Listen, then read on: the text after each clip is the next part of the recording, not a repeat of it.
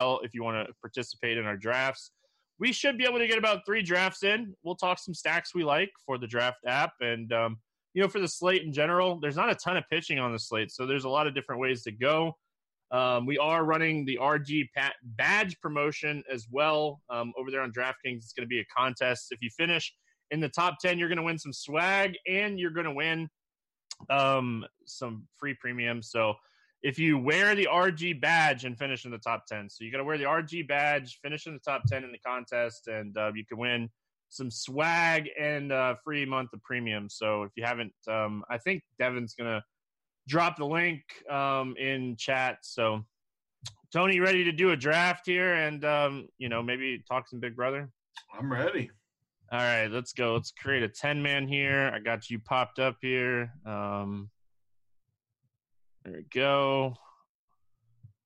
Let's see. It looks like it's going to fill pretty quick here. So we'll get a draft going. Um, let's just let's generally talk about this slate, uh, Tony. You know, I, I, know you are a guy that loves to look at the Vegas odds. You like to look at the weather and stuff like that. There's a lot of high totals on this slate. Um, which total is standing out to you the most right now? Yeah, so tonight is it's an interesting slate just because there's a little bit of weather too. Like it's the same as last night with the Philadelphia game right out of the gate. I need to I need to look at the updated weather thing, but what what is what's Ross saying about this Philadelphia game? Nah, I've been to wait until he does his normal like five five o'clock post or six o'clock post, and um, I gotta go grocery shopping after the show with my wife, and I'll come back and I'll look at the weather. I have everything pretty much figured out already, so just kind of see what he says, watch crunch time, and um, it doesn't look great, but it didn't look great yesterday, and they got the game in. So we'll just have to kind of yeah. see how it is. And both those first two games kind of shaped the slate a little bit too, because they're both high total games. They both have pitching that could get beat up at least three of the four guys. And I mean, right now it's yellow, orange, orange, yellow for the weather, but they, they, both, for the most part, a lot of these games have been playing once they once they look like they're going to try to play. So, depending on those two games, if you throw those two out, there, there's a few other games that are low scoring, like the Giants, obviously, in that park, two decent pitchers. You got Blake Snell going against. I mean, I think he's like a, a total lock on this slate, just because I hate Toronto. Like, is this draft starting up here? Yeah, we got it starting up. Snell went number one overall, so um, I could I could certainly see that on this slate. Just going ahead and locking in your pitcher. Um, the total, and you know, we kind of chatted about it before the show. Uh, the total that stands out to me is the Washington Atlanta game, ten and a half total. Super hot in Atlanta. Um, you know, every time it starts to get this time of the year and it starts to warm up in Atlanta, it's just one of those things where this is when I it's stacking season in, in Atlanta right now. I can't wait too. Like it doesn't feel like it's going to be that popular. Maybe maybe I'm wrong, but it's super hot. Atlanta's never a team people really like to stack on these bigger slates with lots of teams. We got Coors on the slate, obviously. We got other other teams that people like to play.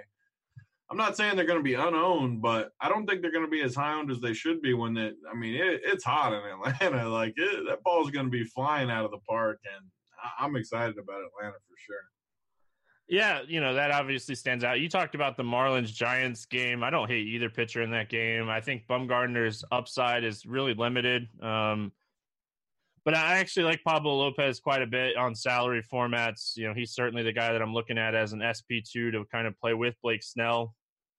Um, you know, looking at the the Coors game, um, obviously a lot of people are gonna look at the Coors game tonight.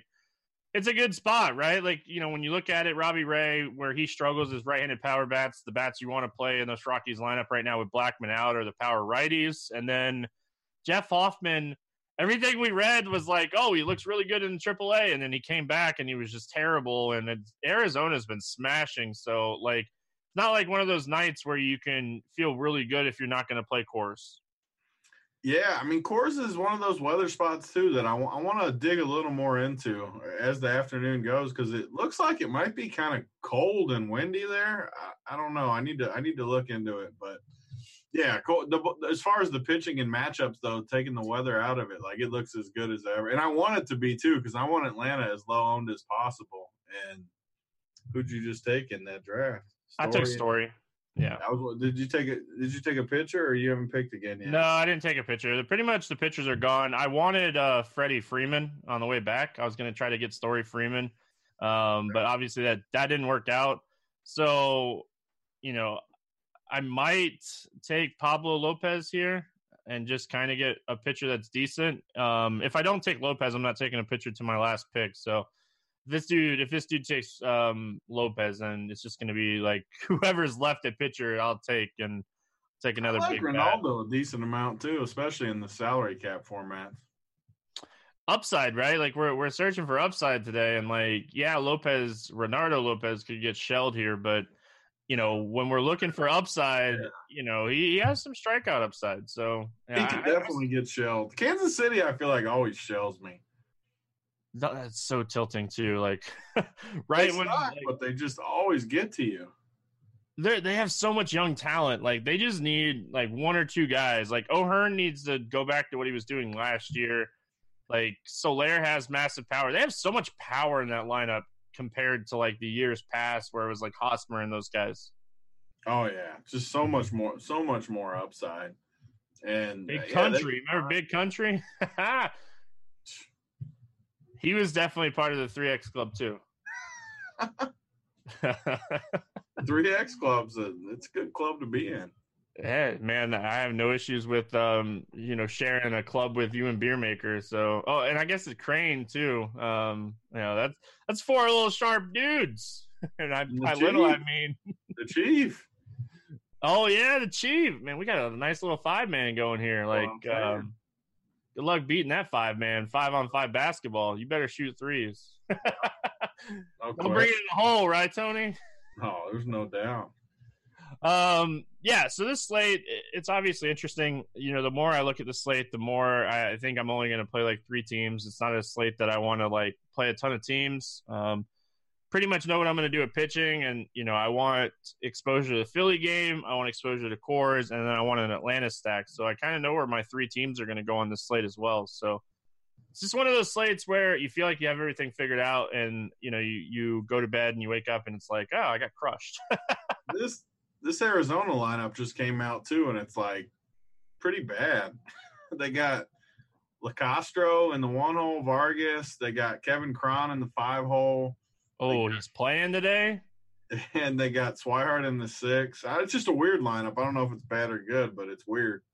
I hope that makes it less popular, right? Like, you know, Swihart's a guy that has a little bit of pop. Uh Cron is CJ Cron's brother, I'm pretty sure. And he he's had some nice AAA like um home run power. So and that guy that's batting leadoff, um, he's really cheap on uh, FanDuel. Um, so yeah, you can play him. I had Vargas already in my lineup, so I actually like that. So um, yeah, I sometimes I like it when when you hear everyone talk about how bad a lineup is when it's kind of a chalky spot. I always like the greaseball lineup because these guys are still good and they're still in the same good matchup. Yeah, like eh, without like Marte in there and stuff, like it's going to be a lot less popular, you would think too. So, still yeah. Jeff Hoffman is still Coors Field. Um, how was he popular last time? I heard a lot of people talking him up. What, what you, you heard a lot? I talked him. I talked him up too. Um, I'm not gonna lie. So like, who I'm were they playing? What was the? It was that. They were playing. Right? They were playing Baltimore in Baltimore, and he had like he'd like had like two or three AAA games where he had like big strikeout numbers in a row. And I don't know. It was just it, it was everything that you're reading was he could be back to where he was when he was a top prospect. I, I don't know if you knew that about him, but he's a guy who's a pretty high prospect. So you know, the funny I, thing about him is I used to think his name was Jed. I'd always call him Jed Hoffman, and and then I found out one day on that we were doing a show with Cheese, and he said his name's Jeff. I was calling him the wrong name the whole time. Yeah, he didn't mind it. Um, obviously, Dyson's out of lineup and Walker's out of lineup too. Um, it's an interesting, interesting lineup. It, it, it looks weird to me. I like it though. I, I agree with what you said. I kind of like it more now I love Cron in the five hole, obviously, like that. Somebody just whoever whoever this dude is in our draft just took uh, Ketel Marte after we just got done talking about him not being in the lineup. so uh, right after the draft, can he pick whoever he wants on the, the baseball format? No, because he took him when he was already out. Oh. Like right, I'm pretty sure. I don't know how it works as far as that. Yeah. I'm pretty sure, like, I, I'm almost positive you can't swap if you draft an out player. Yeah, that's so, how it should be. But the draft started when he wasn't out, so maybe like you know maybe they give it or he's able to edit it or not. But we just got done saying, you know, he's obviously not watching it with us. I know that that's you should be watching the show. Like you know we're we're giving out all the the windmill picks here. so like so let's say you, you go to the live final, uh, Tony, that you qualified for yesterday. Do we get a Big T windmill on a top three, or does it have to be a win? We got to be in contention. I mean, we'll if we're in the top three and it's late and like we need a, a big poke and we get a big poke, well, we'll get a little windmill action. It's not like a big poke to get third though. Like I got to be in third with a chance to to increase. I had um I had a team finish seventh in the ten dollar NASCAR tournament this past weekend. Um, and I, it was a unique team, and it had Keselowski, and he cut a tire really late in the race and everything, and it was just like I was I was ready to windmill in victory lane. I told you. I always told you, Tony. If I ever if I ever big, oh, that, that, would make my day if I seen that. It's coming. It was, it was, unique in the the big tournament too. So if the it big tournament, yeah, it'd been hundred k. Yeah, I would have. I would have. That would be windmill worthy for sure. I would have done a few of them. I would have grabbed some cokes. yeah. That's Drove back to the hotel all sticky. Don't care. It doesn't matter when you got that hundred stacks in your pocket. It doesn't matter what what happens. Yeah, I pay somebody to wash my car or clean up my car. Unique in NASCAR too is tough, man. That would have been really impressive. Yeah, I had um I actually had quite a bit of unique teams this past weekend. I went really I went really heavy on uh, Corey LaJoie and he was like five percent. And um he was one of the highest scoring drivers, so it actually worked out. But uh, if you guys have any questions about the baseball slate, we'll answer some questions as we're drafting here. If you want to get involved in the next draft, make sure you follow me at Stevie TPFL on the draft app if you didn't already hear about the cool badge promo. Go to rotogrinders.com slash badge to get the badge. Um, and that way you can participate in the in the contest. If you finish in the top 10 in the contest with the badge, you'll get a free month of Rotogrinders premium. Plus, you'll get some swag. Congratulations to last month's winner, Judge Landis. Um, you know, that was really cool. So make sure you're checking your DMs on RG, and um, that way you can see if you're able to uh, ever win some swag and stuff. So um, if you haven't checked that out, Devin will post the link in the con- in the chat. Um, if you're over there on the YouTube, feel free to ask questions as well. Is TPFL is in Tampa, Florida? Yes. When I made my screen name a long, long time ago, I was playing semi-pro baseball in Tampa, and that's where it came from. So, Tony, you excited about the uh, new season of Big Brother? Um, I haven't seen too many previews for it, but last season yeah. was really good.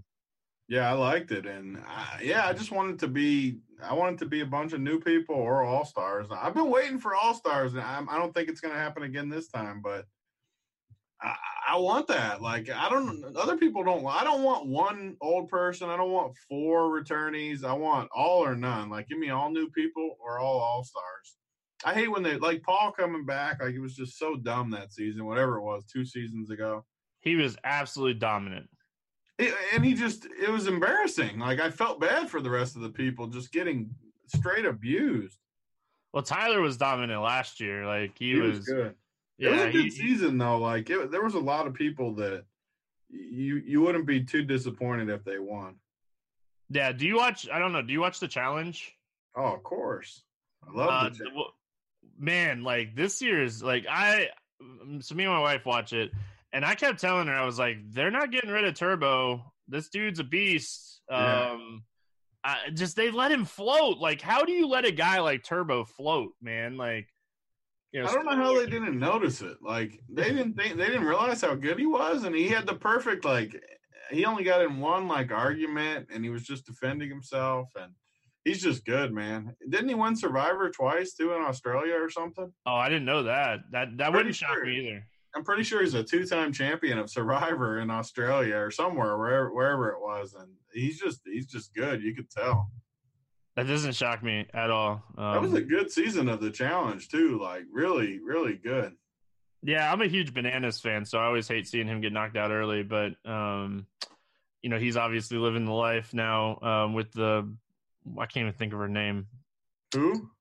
Um, Morgan Willett. Oh um, yeah? They're together. Oh yeah. I see them in like all the pictures. Yeah, he's definitely living the dream there. That, whew. Yeah, they post a lot on Instagram. So and yeah, he's definitely doing well. I'll, I'll, say that. I was I was happy to see like some of the veterans come back. It was a good season. Like CT came back, Wes came back. Like yeah. I like when Wes and Bananas are in the house together because I'm a fan of both of theirs, and they don't like yeah. each other, and it's like legit not liking each other. So you know, I wasn't I wasn't a huge fan of the season before that. Like Tony and Bananas on the same team. Um, you know, it was kind of weird. But let's talk about these teams that we just got done drafting, and then we'll do another draft here.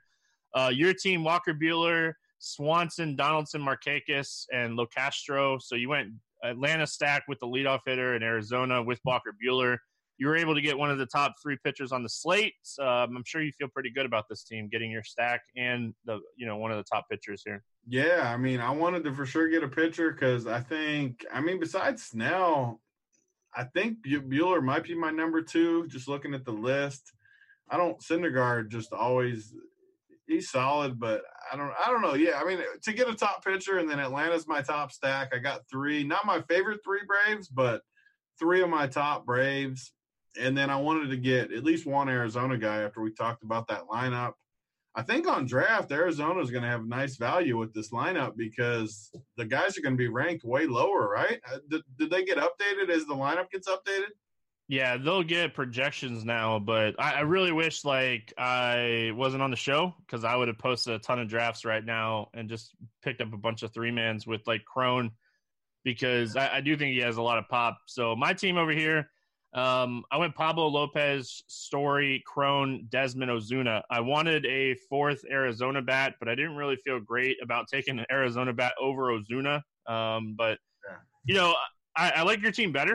Uh, I, I, like the fact that I got some Coors bats in there, but I like the fact that you have Buehler. I think you outscore me by pitcher by five to eight points, and I think your hitters can get the job done as well. Uh, but we're both on the Braves, so um, don't hate this team. You know, Cron has a 0.6 projection, so if you're playing on draft right now, you could definitely take advantage of that. Um, let's do another draft here. Uh, you want to let, let's let's mix this one up. Let's do uh, hitters only on this one. Okay. I got to remember how to do it though. Oh, here it is. So yeah, let's do hitters only. This, you know, I think we can do hitters. There it is. Oh, did they get rid of the hitters only? I, I think it's on there, but I don't. I, they might not. If I, I'm not. Yeah, I don't see it. So we got to do standard. Um, so we'll do a ten man standard. Um, you ready to go here? Let me invite yeah. you. Hopefully, I got. we got. Burger. Yeah, no, it filled pretty quick last time. So um, we got a couple questions in chat. We'll answer those as Jennifer's in here. Man, we got oh, the rake yeah. paid for for this draft. Um, That's what I miss about these drafts is getting siege in there. I miss those siege bucks. Those things were easy in these drafts. Devin's in here too. Like we really got oh. the rake paid for. Like Devin, I guess he that's like stealing. That feels. I know he could like mute our mic at any point if he really wanted to, but. um, all right, so you know, we have a couple questions here in chat. Um, favorite stacks tonight. We kind of went over that at the beginning. I guess we could talk about it really quick again. I think Arizona is my top stack tonight. Um, looking at the lineup, I think it'll be a little bit lower owned than I originally expected. So, really like Arizona. Um, I really like the Braves, and I really like that whole Philadelphia lineup if this weather is okay, because this Cabrera guy does not project to be a very, very good pitcher. So um, I really like those three. You want to give me a couple stacks that you like, Tony? Yeah, I'm definitely going highest on the Braves, like we said. Arizona, I wasn't going to play Coors. I'm just not much of a Coors guy, but I love Arizona now that it's got the weird lineup, especially Cron. So, like, one thing, for example, that I know I'm going to do right away just by seeing the lineups, I can't play Freddie Freeman and Cron on, on DK. I think they're both first base. So on a site like FanDuel, I'll take advantage of that and play a bunch of both of them since I don't think a lot of people will do that. It's a weird combo to do, but it gets you nice leverage on the field and two of the better plays on the slate, I think. So I like that. And then uh, one team that I think could be lower owned than they should be is Houston against Hendricks. I just don't like Hendricks that much. I don't like Houston's lineup all that much, but I do like a lot of the guys that upside, and I, I think they could get to Hendricks a little bit tonight. Yeah, um, I certainly don't mind that. I don't mind Hendricks on the other side too. Like I, I don't mind, you know, playing a little bit of Hendricks. His upside's limited. Um, I like Wade Miley in that game. I've been playing Wade Miley a lot recently. Ever since I did a deep dive on him last year and realized like just how good and you know his cutter had become. So he just doesn't give up any like hard contact at all. Like it's just all soft contact.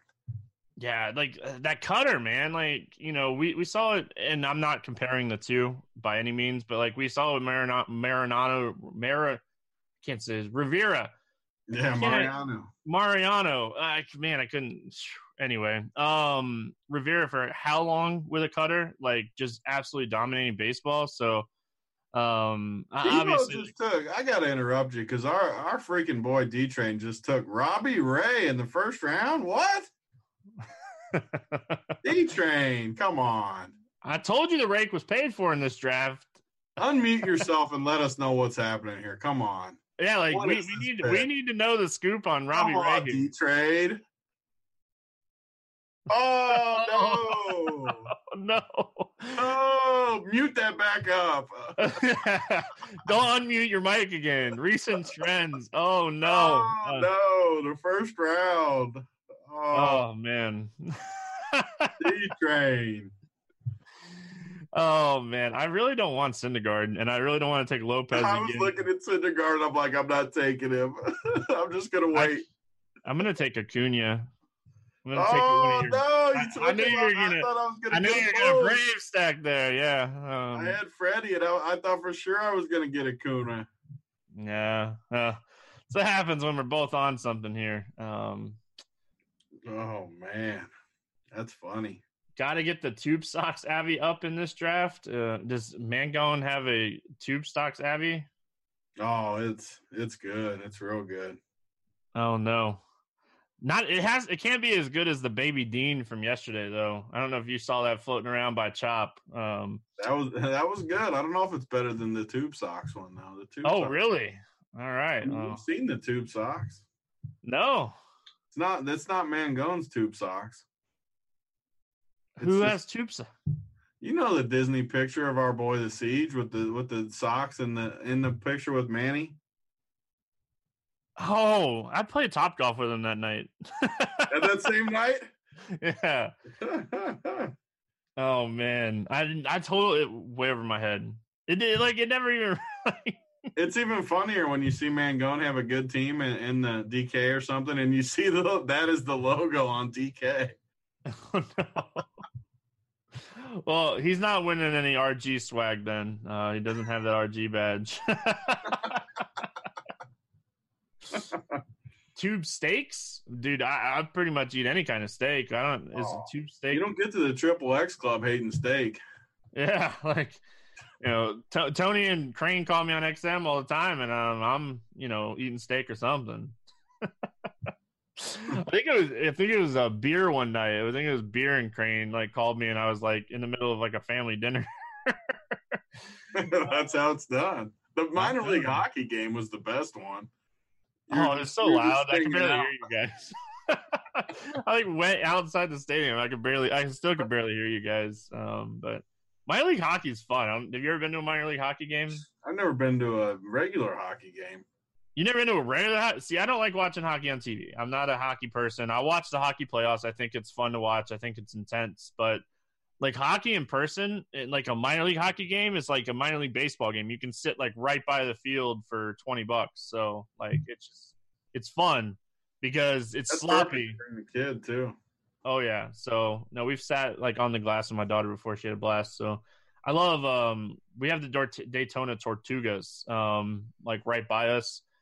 They're a single A team for the um, the Cincinnati Reds. So your Reds um, up there, but um, go to the games all the time. I'm glad the summer's back and we can go to games. They have they have Belly Buster night on Mondays, Tony. All you can eat what? pizza and hot dogs. Oh, see now that I'm in for something like that. Yeah, uh, who is the best griller at Roto Grinders? Griller?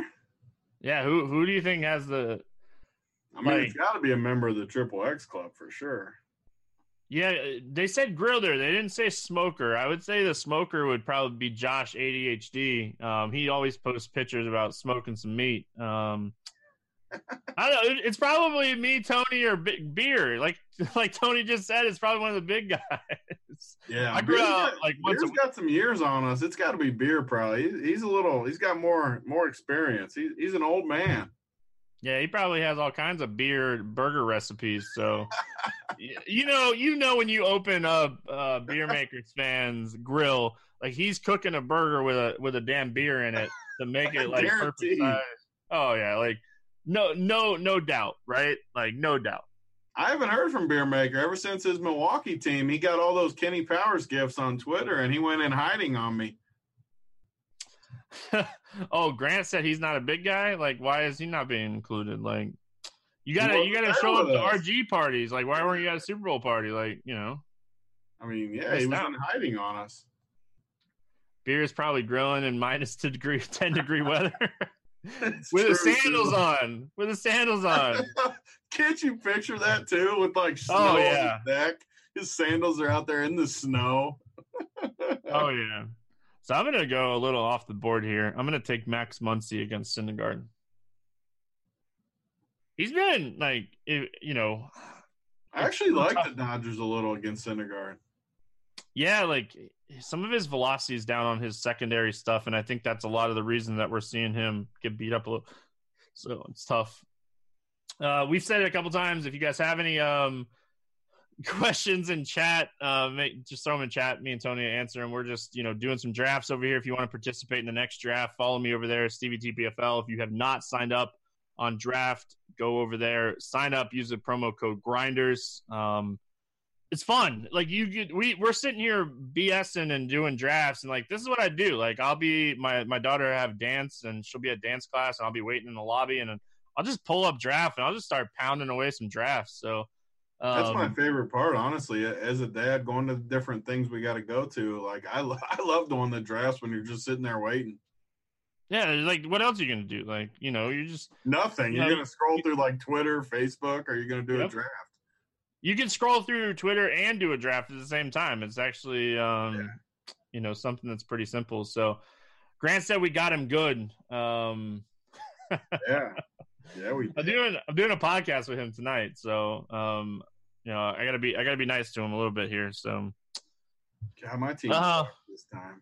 yeah, I was thinking the same thing. Like I'm back in like these ten mans on today's slate. Like I feel like if you're back in the back end, like I'm taking whatever pitcher is going to be available here, and I uh, I'm not going to like anything that's there. So it's just it's just a weird team. Like you know, your team Freeman, Cron, Markakis, like you're pretty much in the same boat. I have no pitcher. Like I just hate my team.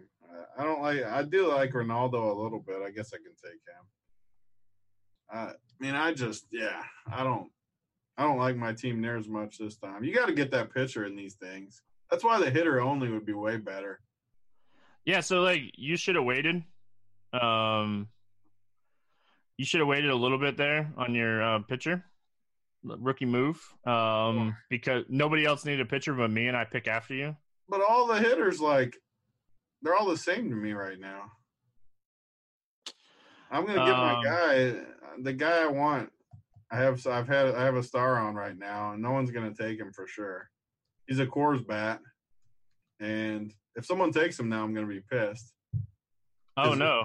Your point's gonna be, your point's gonna be proven, but I don't think anyone's gonna take him. How do I know? I don't even know how to tell who other people have picked. I'm not fast enough when I'm talking and doing the draft. There's a Teams button um, that you can look at, and it can sh- it shows you what people need, and you can see everybody's teams. Grant's gonna take my guy too. He's gonna he's gonna take it as a challenge now that I said someone's gonna take my guy. Yeah, like everybody needs outfielders. Um, I need a pitcher, and the guy behind me needs an infielder. So uh, be interesting to see how this you know kind of shapes up here. But yeah, if you hit the Teams button, if you have an iPhone, which I know you do because you're Team Apple, um, you know you can see right here on the right hand side that um, you can if you hit Teams, you can see what everybody has, and you can Oh, see what. That's a nice little graph for you too. Yeah, isn't it? That's nice though. Like it's something that they've um, added over um, you know the last couple. I don't. I guess it was like last year. So. Everyone Uh, has the outfielder need too. Uh, Mangone wants to know if the print factory pod is up yet. We're, once we get off, I sent it to the D train right as we started this show, so I'm guessing it'll be up here in a little bit. It's a good one too. We we got a lot of good info on there. Basketball? Yeah, for the finals preview. Oh, who you got? You got Golden State? I've been going back and forth, but I finally picked. I picked Golden State. I, I, wanted to pick Toronto. I wanted to, and then the more I thought about it, I just couldn't pull the trigger. I, I think Golden State. Uh, I'm going to take Wade Miley. Wade Miley. That's my pitcher in this one. Um, yeah, I think I like Golden State as well. Like, I think it goes like six games though. Um, I, I think people are underestimating saying that like Golden State's going to sweep them. I don't think that happens. Wilson Pitt Wilson loves Toronto, so he really that's interesting. He he's pretty good with that NBA stuff. Toronto wins. We're getting some chat um, takes now. Like my thing is, Tony. I know you, you watch way more basketball than I do. Who do you think they're going to put Kawhi on with Durant out? I think they're just gonna. That's one of the reasons I don't like Toronto as much because I like them when they can put them on somebody, and Golden State really doesn't have that guy. I guess they could put him on like Draymond and just try to slow him down, like the playmaking ability. But I don't know. Like I kind of think they might just put him on like Iggy and just let him kind of roam a little bit. I don't, I don't, I don't know. I want to know who they're going to put on Draymond. I think is the key to the series. As crazy as that sounds, like I don't think they have a guy outside of Kawhi to put on Draymond. Yeah, that'd be interesting to see. Um, obviously, you know, like I said, you watch more than I do. I just know how good Curry is, and it doesn't matter who's trying to guard him; he's just going to make baskets. So, um, all right, let's look at your team here, Tony. Uh, Lopez, Freeman, Cron, Markakis, Swihart, uh, Braves, Arizona stack with Reynaldo Lopez. We've kind of already talked about it. When you're in the back end of this draft, you know you're just trying to get some type of stack to make up for the pitching that you're going to get. I'm going to play Reynaldo a lot in salary cap format tonight too. I should say that. I just don't like him in the format where other people can have Blake Snell on their team, and I have to play Reynaldo one versus one. like you're in a tough spot if you got to do that. Yeah, it's not not easy. So, um, you know, looking at my team here, my team's terrible. Wade, Wade Miley, Trevor Story, Max Muncy, Acuna, and Joc Pederson. Even though Joc probably goes yard tonight uh, because that's what he does, it's still like man, that team's just bad. Like we're gonna get the Jock Jams tweet. Uh, like you know, I got a bunch of them going now. We got Jock Jams, we got Vogelbaum, but I won't I won't give just normal Joc tweets anymore because he hits so many of them now. Like they got to be bombs. Like you know they have to be big ones. So he hit a big one the other day. oh my gosh, did he ever? like not I, who who did it better though? Did you know? Did you see Biggio's first home run? Like he it, mashed that ball. I don't think it was as far as that other one. That other one was like it still hasn't landed. Yeah, Dietrich had some bombs yesterday too. Like Dietrich's a man. Yeah, he is. All right, let's do one more draft here. We have time for one more before we head off, and um, I gotta go grocery shopping. It's so much fun. So uh, you know, I hate grocery shopping, but you gotta you gotta suck it up every once in a while um, when your wife's pregnant. Uh, you ready to go? Absolutely. I'm still trying to talk her into Jock Jams as being the name of our kid, but you know she's not having first it. name, middle name, Jock Jams. Yeah, man, Jock like Jams Young, like perfect. Get it. I'm trying. You got to make the deal. It. If it's a boy, you get, or you already know it's a boy, right? Yeah, it's a boy. Yeah. Oh, you should have made the deal before you guys knew. Say, if it's a boy, I get a name, and no matter what. If it's a girl, you can name her, no matter what.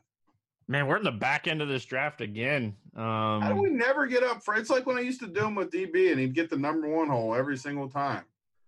DB yeah. runs good. He runs really good on these drafts, that's for sure. Um, so DB's out. He, he's popping champagne somewhere about that the big deal yesterday. Yeah, what a deal! Um, awesome, awesome deal for RG. Awesome deal for the industry in general. Like you know, not just because we work for RG, but great deal to see like you know companies from overseas wanting to get involved in the U.S. companies. So I'm pumped about it because overseas, the first thing I think about is Formula One, and I'd love to do some betting content on Formula One. So I'm pumped. Um, like me some Formula One, Big T. I don't know. I, I know you you've gotten into the NASCAR a little bit, but um, only because of you. I give you all the credit. Yeah, I know, but like we got to get you out to a race. Like it, that's I, that's like my goal. I said when it comes to Kentucky, you you. I know. I just I, it's Kentucky's such a tough race. Like we're gonna have to get. Yeah, you, but well, that, the race has nothing to do with what we're gonna do. We're gonna get out and have some fun too. no, I meant like the where the timing of that oh, race oh, is, is, is, tough for me. Yeah, there only, there's so, only one race here. Yeah, so Snell number one overall again so as the more I do these drafts, the more I think I'd take Snell one, Buehler two. Yeah, like I think Snell is just the easiest number one pick ever. Like he's just, I love his spot tonight. I mean, I do like Buehler too, but I like Snell way more. Toronto just doesn't scare me at all. I, I, I don't know. How could you take Arenado that early? I just don't get it. Because he's a beast against he's left-handed beast, pitching. But you're not going to get a pitcher. I, these hitters, it's baseball. That's what we love about baseball, and and what makes it high variance. Like, yeah, there's two two top pitchers in my mind today, and I just couldn't imagine taking a hitter over one of them. Yeah, I, I get it. I, I, don't disagree with you. Um, I think, I, like I said, I would have taken Buehler number two. Uh, I think you take Arenado three. Um, I have no issues with that, but I, would take Snell, Buehler, and figure out the rest once. There's so many good offenses too. Like yeah. even taking one of those two, like you made a really good team with your first team, and you had yeah. Buehler. So like, there's a lot of different ways to go. Yeah, there's so many offers. Like I, I could stack any like three or four teams, and I'd feel okay about my team tonight. So like these Arizona guys are elite, and they're not going to go very high. I'm liking Arizona more and more. Yeah, like um, have you have you built a team on FanDuel yet? Oh, buddy, like you I can play Snell in Arizona today. Yeah, I'm gonna do like, it. I think too. Think it'd be pretty popular. Oh, I get Freddie Freeman finally. Oh, and you take Freeman in front of me. This is yeah. Listen, I've been trying to get him for three drafts, so I'm taking him this time. How Listen, much? Is- should I take uh, Robbie Ray like our producer, Mr. D Train? you see how the you see how D Train did not get in this draft. Uh, he, he, was not having like uh, he was not having that with us again. So he was probably scrambling because uh, the the screen share broke on me there. But um, who were you asking him price wise? I that Cron on, on FanDuel. He's twenty eight hundred bucks. Oh yeah, that's tasty. He's twenty eight. Vargas is thirty one, and uh, Locastro is twenty five. So you get three value bats uh, batting in the top five in Coors Field against Jeff Hoffman. Yeah, they'll be they'll be popular, all right. Oh yeah. So if you guys have any questions about the slate, throw them in chat. We'll answer the questions. Um, man, you took Donaldson. Like, you know, it's not like it's easy going over here. Somebody already take Acuna too. Someone took Acuna right away. Man, I'm not stacking the Braves again. I'm gonna take pitcher this time. Um, learned my lesson last time. I am gonna going to, but God, I just don't want any of those top ones. Like Nola. I'm, just, I'm taking Pablo again. I, I like Pablo more than Nola and Syndergaard. As crazy as it sounds. Yeah, in this format, probably not as much. Uh, yeah, but I still like you know, I gotta I gotta send good vibes to my boy Pablo tonight. Like I know he's gonna be, if not hundred percent close. Um, do you have any hot takes for PGA? Do you play the PGA, Big T? I do. I uh, don't have any hot takes yet though, because I haven't really dug in too much yet. I got to build my teams tonight. Yeah, uh, my research consists of what is STL and Notorious saying, and um, I'll build my teams from there. I was happy to see Noto have a big week last week because he's always the best for the information. Yeah, dude crushes it. Um, any interest in the Marlins stack today? I think it's the wrong slate for the Marlins. Just I like the Marlins on slates where I don't love a lot of offense or I need to like fill in some value guys. Today, I don't know, they scored a bunch of runs yesterday, which I know doesn't mean anything today, but I would I just like these other offenses. Even like I said, like Houston, like the White Sox, I could make a case for. I just think that I like too many, too much of the offense to go down to Miami on a on a slate like this. I just don't think you need it. Yeah, I was messing around with a stack of Arizona and Snell on FanDuel, and like Austin Dean and Garrett Cooper are kind of interesting. They're both under twenty five hundred, batting first and second. Yeah. I don't think Bumgarner is good is as good as he once was, and those guys don't bother me. Like Dean is a guy that's actually pretty good. Uh, I think he's like third in hitting in the PCL this season. So like, you got to be better than Dean seven eight nine zero four. Well, yeah, you know, I feel bad. Like, you know, people have to listen to Dean on the next show, but um, yeah, like I don't mind Dean and Cooper Anderson, but I'm not stacking. I think the most I'd run out of those guys like two on one team. Um, yeah. I don't hate it though. Um, is a 116 favorite against the Marlins. Like that tells you everything you need to know about the Marlins in this spot. It tells us that Pablo's going to be the goat, is what it tells us. Devin said, uh, "Hope Robbie Ray doesn't do well tonight because if he does, there's going to be victory laps like you've never seen before." So, Listen, we don't have to worry about those. He's not even going to get picked in this draft, so we don't have to worry about it in this draft. Yeah. Um, Phillies could be sub ten percent. Are they too risky with the weather? Um, I'm still waiting on Roth. Um, I'm going to wait for Roth here. He's on crunch time with Carty at six fifteen. Um, I like watching crunch time. They really he really hasn't done an update on the late slate yet. So I in Roth we trust for me. Um, I, I if Roth says it's good to go, I'll play I'll play it. If he doesn't, I'll probably pass. What's the deal with uh, this pitcher from the Cardinals? He's terrible. Um, he, his ERA is like I know ERA is not a thing that we like, but it's like really really bad in the minors. Uh, so um, I, I, did a lot of research on him last night. I'm pulling up. I think I still have the tab up. So let me look here really quick. He's not good. Let's just say that. Um, he's like uh, 16th prospect in the Cardinals organization. Um, he doesn't have like overpowering stuff outside of a fastball, which is fine as a left-handed pitcher. If you have a good fastball, you can you know make the run in the majors. Uh, I'm drafting guys that I just like now. I'm just stacking Baltimore against Carpenter. Um, so yeah, like AAA this season in 39 innings, he has th- 39 strikeouts, which is perfectly great. Um, his WHIP is 1.56. Um, his ground ball rate is only 38% with a 49.6% fly ball rate. Um, high walk rate, uh, strikeout rate's fine. But the thing that always stands out to me about a young pitcher in AAA, big team, this dude has a 2.5 home run per nine in AAA, um, and he's going into Philadelphia Hitters Ballpark against a team with a bunch of power. Like it just screams home runs to me. Yeah, and the high total and it sticks off the page too. Like Philadelphia with a five seven implied is massive in a normal, just a normal type game with nothing crazy in the atmosphere.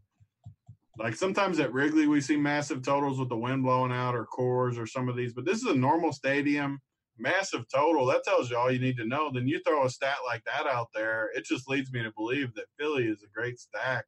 But it leads even more to this slate, man. Like there's a lot of offense on this slate. We got to find some pitching outside of Snell and Snell and Buehler. I think the Lopez's might be my two guys for the cheaper range. Yeah, if, if like if Tampa wasn't hitting everything right now. Trent Thornton would be a little interesting, but they just, just murder, man. They just crush. Yeah, they're crushing the ball right now. So, you know, slight interest, like you said, Reynaldo Lopez. I have, I had a slight interest in Kevin Gausman, but this total opened, I think, at nine and a half, and it just keeps climbing. So, yeah. probably going to so pass. Yeah, probably going to pass on Gausman. Um, don't really like Syndergaard. You know, we talked about that. Um, do we have any interest in like John Means going up against Detroit? Like, if we're searching for the bottom barrel stuff, I don't hate it. Like he's been decent, and at times, like Detroit is so bad at times that I think you can stream pitchers against them every day. And Means has been the best pitcher for Baltimore most of the season, so I, I don't hate it. And it's going to be super low on too with this weather. If we get the okay or even the semi okay, I don't mind it at all. Yeah, it'd be uh, like give me that late start. Um, this game is going to start in like a delay or something. Those are my favorite games to take because people get so worried about the weather. But if yeah. they're delaying the game, they're going to wait. They're to wait it out a couple hours before they call it. So, um, yeah, that would be that'd be what I'd want to see when I'm looking at like a guy like Means, and you know he's cheap, like, and he has some K upside. He's facing a team that strikes out a bunch, so you know it'd be interesting to see, like you said, what his ownership is. But like in cash games today, Tony, it, it's just Snell and Pablo Lopez for me. Uh, and I don't see any way around that. Like, how do you Yeah. play something else in a cash format? It's just those are the two clear guys, and I, I mean, I guess you could play a different cheap guy if you really wanted to, but Snell, I don't know how you don't play Snell. All right, I got a Baltimore stack going on this draft. They've been making me some money against left-handed pitching, like Alberto Mancini Nunez. They've been really good against left-handed pitching this season.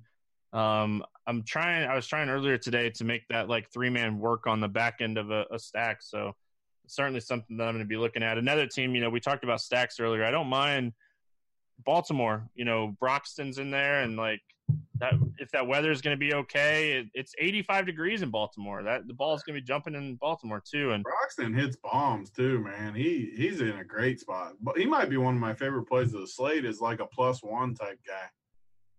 yeah, um, I, I don't mind him. Um, he's cheap across the industry too. So, um, all right, last teams here, Tony. You ended up with Reynaldo Lopez, Donaldson, Swanson, Locastro, Swihart. Um, yeah, like I like it. A um, little bit of Arizona, a little bit of you know Atlanta. Like all, all of our teams are pretty much the same on these uh, three drafts. So, I always end Uh, up taking the same guys. I can't help myself. well, I'm picking in the same spot three times Yeah. in a row. I think I took, I think I had seventh pick or eighth pick in all drafts. So I took Pablo Lopez, Freeman, Alberto Mancini, Nunez, uh, little Baltimore stack there. The Got worst three- part about the format too is if we got to pick first and second, we would have the same hitters. Like it's just how we wouldn't have Freeman, but we'd have the same like group of hitters because it's just the type of guys we're taking. But we have to take a crappy pitcher instead of a good one. What are our thoughts on the White Sox Royals game stack before we get out of here? Yeah, I mean, I we just named all kinds of offenses. I don't think I would go there. Definitely, I'm definitely not playing the Royals because I kind of like Reynaldo a little bit. I mean, I could play the White Sox, but they just haven't shown the same upside as they have in past years. And I don't know. There's just so much offense on this slate. I don't think you should be forcing other teams.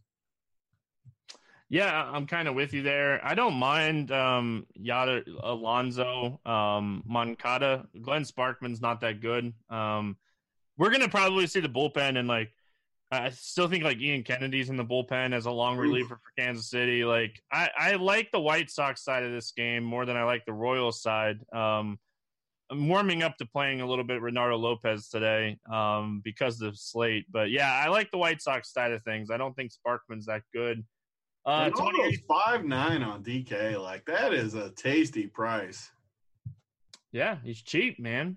Makes it work. Uh, any final thoughts before we get out of here? No, it was fun. I, I like the one this format. I haven't done it in a while where we can just hang out and talk a little and just kind of BS a little bit. It's fun.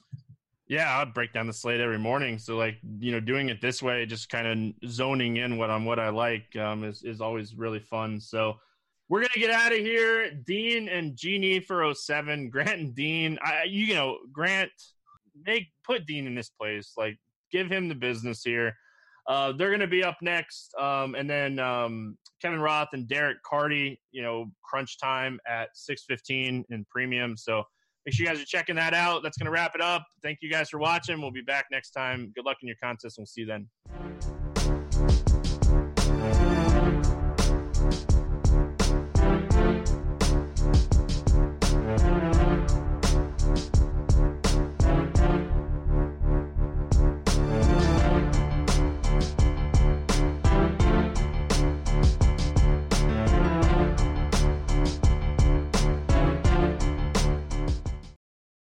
What's going on, golf addicts? David Barnett here of the Tour Junkies, and this is the Roto Grinders PGA DFS Sherpa Show. We are your Sherpas, myself, Pat Perry of the Tour Junkies, guiding you through the PGA Tour and DFS on Fantasy Draft. This week, it is the Memorial 2019 from Jack's Place at Muirfield Village near Columbus, Ohio. It's a great golf course, par 72, 7,400 yards, par 5 scoring matters, strokes gained approach, greens in regulation, iron play, hitting into these very undulating, that means this. Uh, greens at Jack's Place is very important, and getting up and down when you miss those also very important. Fairways are pretty easy to hit. Scoring is about average across the PGA Tour. It's a strong field. Uh, you got some good players here. It's an invitational, so less players than normal. And top 70 and ties make the cut. Let's get into it and talk some tournaments over on Fantasy Draft.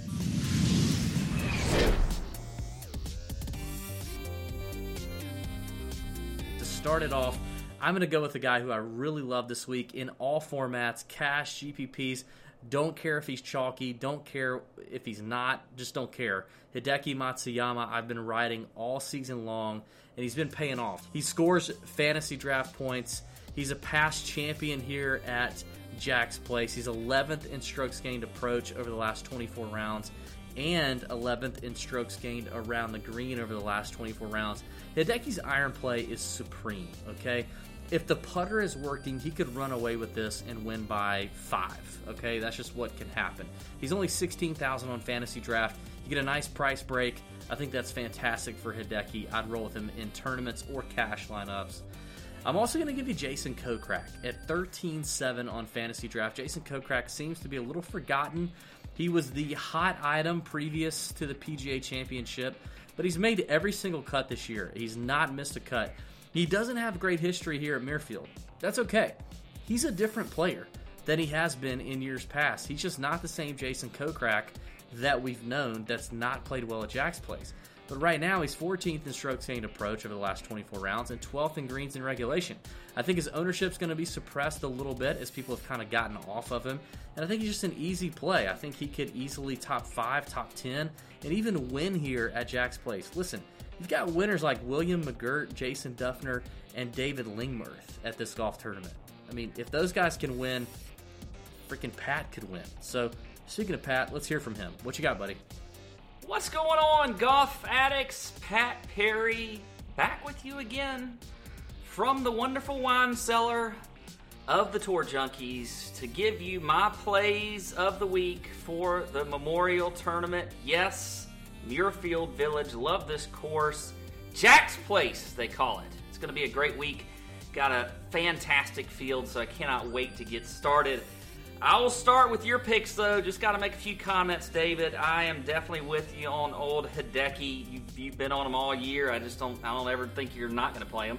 Um, so whatever on that one. Jason Kokrak, I don't know. I'm not really big on him this week. I, I, think his time may be out. It may be time to jump off of that train, get off the bus on Kokrak, but we'll see what happens. Who knows? Maybe you'll be right this week for once in your life. Um, anyway, so I'm going to start with my fade this week, and other than Kokrak, it's actually going to be Justin Rose. Yes, at 16-8 on Fantasy Draft, he's the third highest priced player and I just don't see a whole lot of upside for him when it comes to his price. I think he's going to have de- definitely have a little bit higher ownership this week. And we just haven't really seen all that much out of Justin Rose. He's kind of been up and down this year. As a matter of fact, the best finish he's had was a third place finish a few weeks ago at the Wells Fargo. And that was when he said he didn't even know what his swing was doing. And then all of a sudden he goes out and, you know, has a good has a good outing. But other than that, really hasn't done all that much when you think of playing the guy who is the third highest priced guy. I mean, that just is too too pricey for me. Also, not checking the box and scrambling. Par five scoring, you got to score on these par fives out on this course. They are definitely gettable. He's not checking the box there. Or proximity. These are very difficult undulating greens. You've got to hit them in the right spots. You've got to hit it close to the pin. He's not doing that at all. So, Justin Rose will be my fade this week. The bone play, I'm going to go up one notch to Tiger Woods. I love him. Look, you know what? I know he missed the cut of the PGA Championship. I'm throwing that aside. And we've typically seen this year his ownership has not really been all that high. So we you pretty much have gained a little bit of an edge by playing him most of the year when it comes to ownership. So I like Tiger. You know, he checks the box in ball striking, also strokes gained approach. Huge, huge this week. This is a second shot golf course. Got to check the box there. Also scrambling. Here's the deal again, these greens are very small, so they can be tough to hit. And even though he's hitting greens on the reg, when he, when he does miss them, he actually checks the box in scrambling as well. So he's getting up and down. I like that always tends to putt well and be comfortable on bent grass greens. So Tiger Woods will be the Bohm play of the week. The flyer is going to be Matt Every. Yes, Mr. Hot and Cold himself. Look, this guy's been on it. He's had a good year. He's made six of nine cuts. And in all cuts that he's made, all six of them, he's finished in the top 20. That's crazy. So he's maybe maybe a little bit of hit or miss. I think he's going to be a hit this week. I like him. He's also top 35 in the field when it comes to strokes gained approach, par 5 scoring, and proximity. So Matt Every at a 12 2 on fantasy draft, I think is great value. And I think this is a week where you might want to have that strategy, that studs and duds strategy, and he fits the bill there. So Matt Every is going to be the flyer play this week. There you go, David. I'm going to send it back to you for your flyer play and any final thoughts, comments, nuggets on the Memorial Tournament. All right, uh, finally, I am going to give you a scrub play at 12,400. Corey Conners is hardly a scrub. He's a first time winner on the PGA Tour this season. He won the week before the, the, the Masters to get into the Masters. He played well at the Masters. It looks like Corey Conners doesn't care if he hadn't seen a golf course before or not. He just plays well. He's one of the best iron players on the PGA Tour when you look at it. He's fifth in strokes gained approach over the last 24 rounds and first in greens in regulation. He's an incredible value at 12-4, and I think his upside is actually a win. Again, William McGirt, Jason Dufner, David Lingmerth. I think his upside's a win. Top 10 is very doable, and at 12-4, that's incredible. I love Corey Conners. Thanks for watching. Hey, in the comments below, we talked about one person you would pay to attend your funeral. We talked about that on the podcast this week, the Tour Junkies podcast, that you can listen to anywhere podcasts are found. Leave in the comments below who's the one person you would pay to attend your funeral? And go back and check out the show and listen to who me and pat said. Pat's is weird. I'm just gonna say it. May your screens be green. See ya! Hey, thanks for checking out our videos. If you want more expert advice on DraftKings, FanDuel, or any other daily fantasy sports, make sure you check out the current videos playlist Thank you.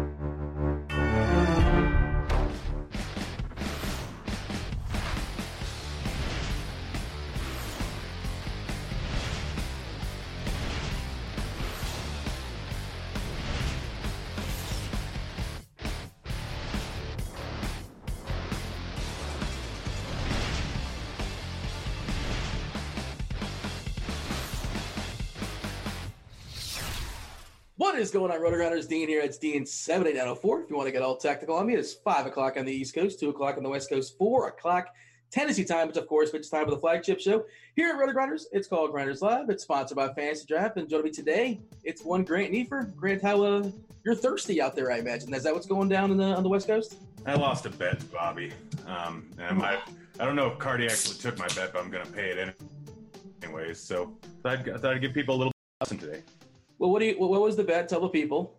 Um, I think I had one actually made sense. It was Montas over someone. Um, Carty, I was just going real ballsy, trying to get him to go into the bet was Plesac over Price, hoping for a mid innings delay, so the potential for him actually to win. But yeah, that didn't end up working out too well either. You know what the great sneaky move is? Is like with the potential rain lurking, you get that cheap CGSO if a guy goes like five or six innings, they just call the game. You get to get that every once in a while. It's hard to predict that. Incidentally, by the way, it's, it's a. I guess you're not old enough to remember. That's uh, that's Plesac.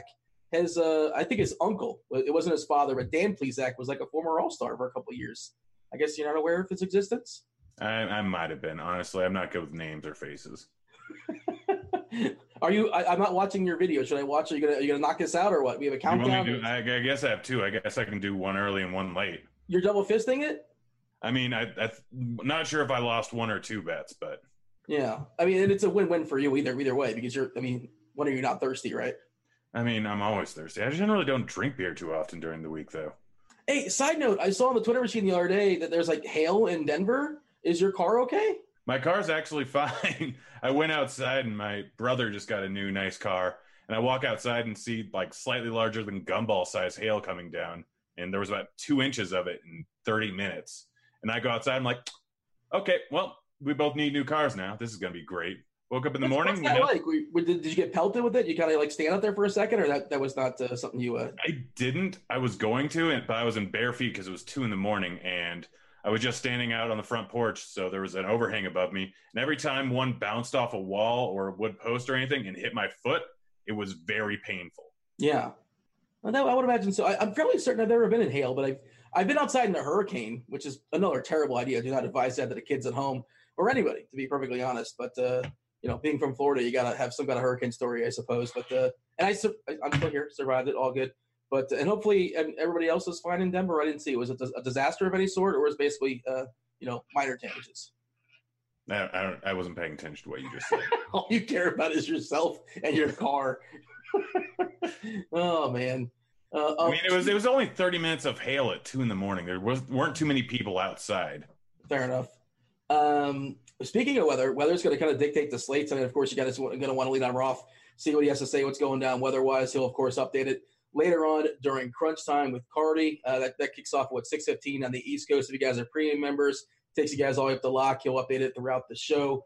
Uh, we got some dicey situations. I'll go ahead and copy and paste. I'll drop the weather link to you guys in chat right now. As far as the forecast earlier, I imagine he will update that shortly, uh, soon enough. And again, he will update it more in real time uh, on crunch time. But last we saw here, we got yellow orange in Baltimore. We got orange yellow in Philadelphia. Uh, Coors is yellow orange. We can't have nice things tonight because all the places, uh, at least that I'm looking at, as far as the sticks, like not all the places, but most of the places, uh, the weather is dicey to some degree. Grant, and you know we're kind of at an impasse. We're kind of like just kind of in a holding pattern.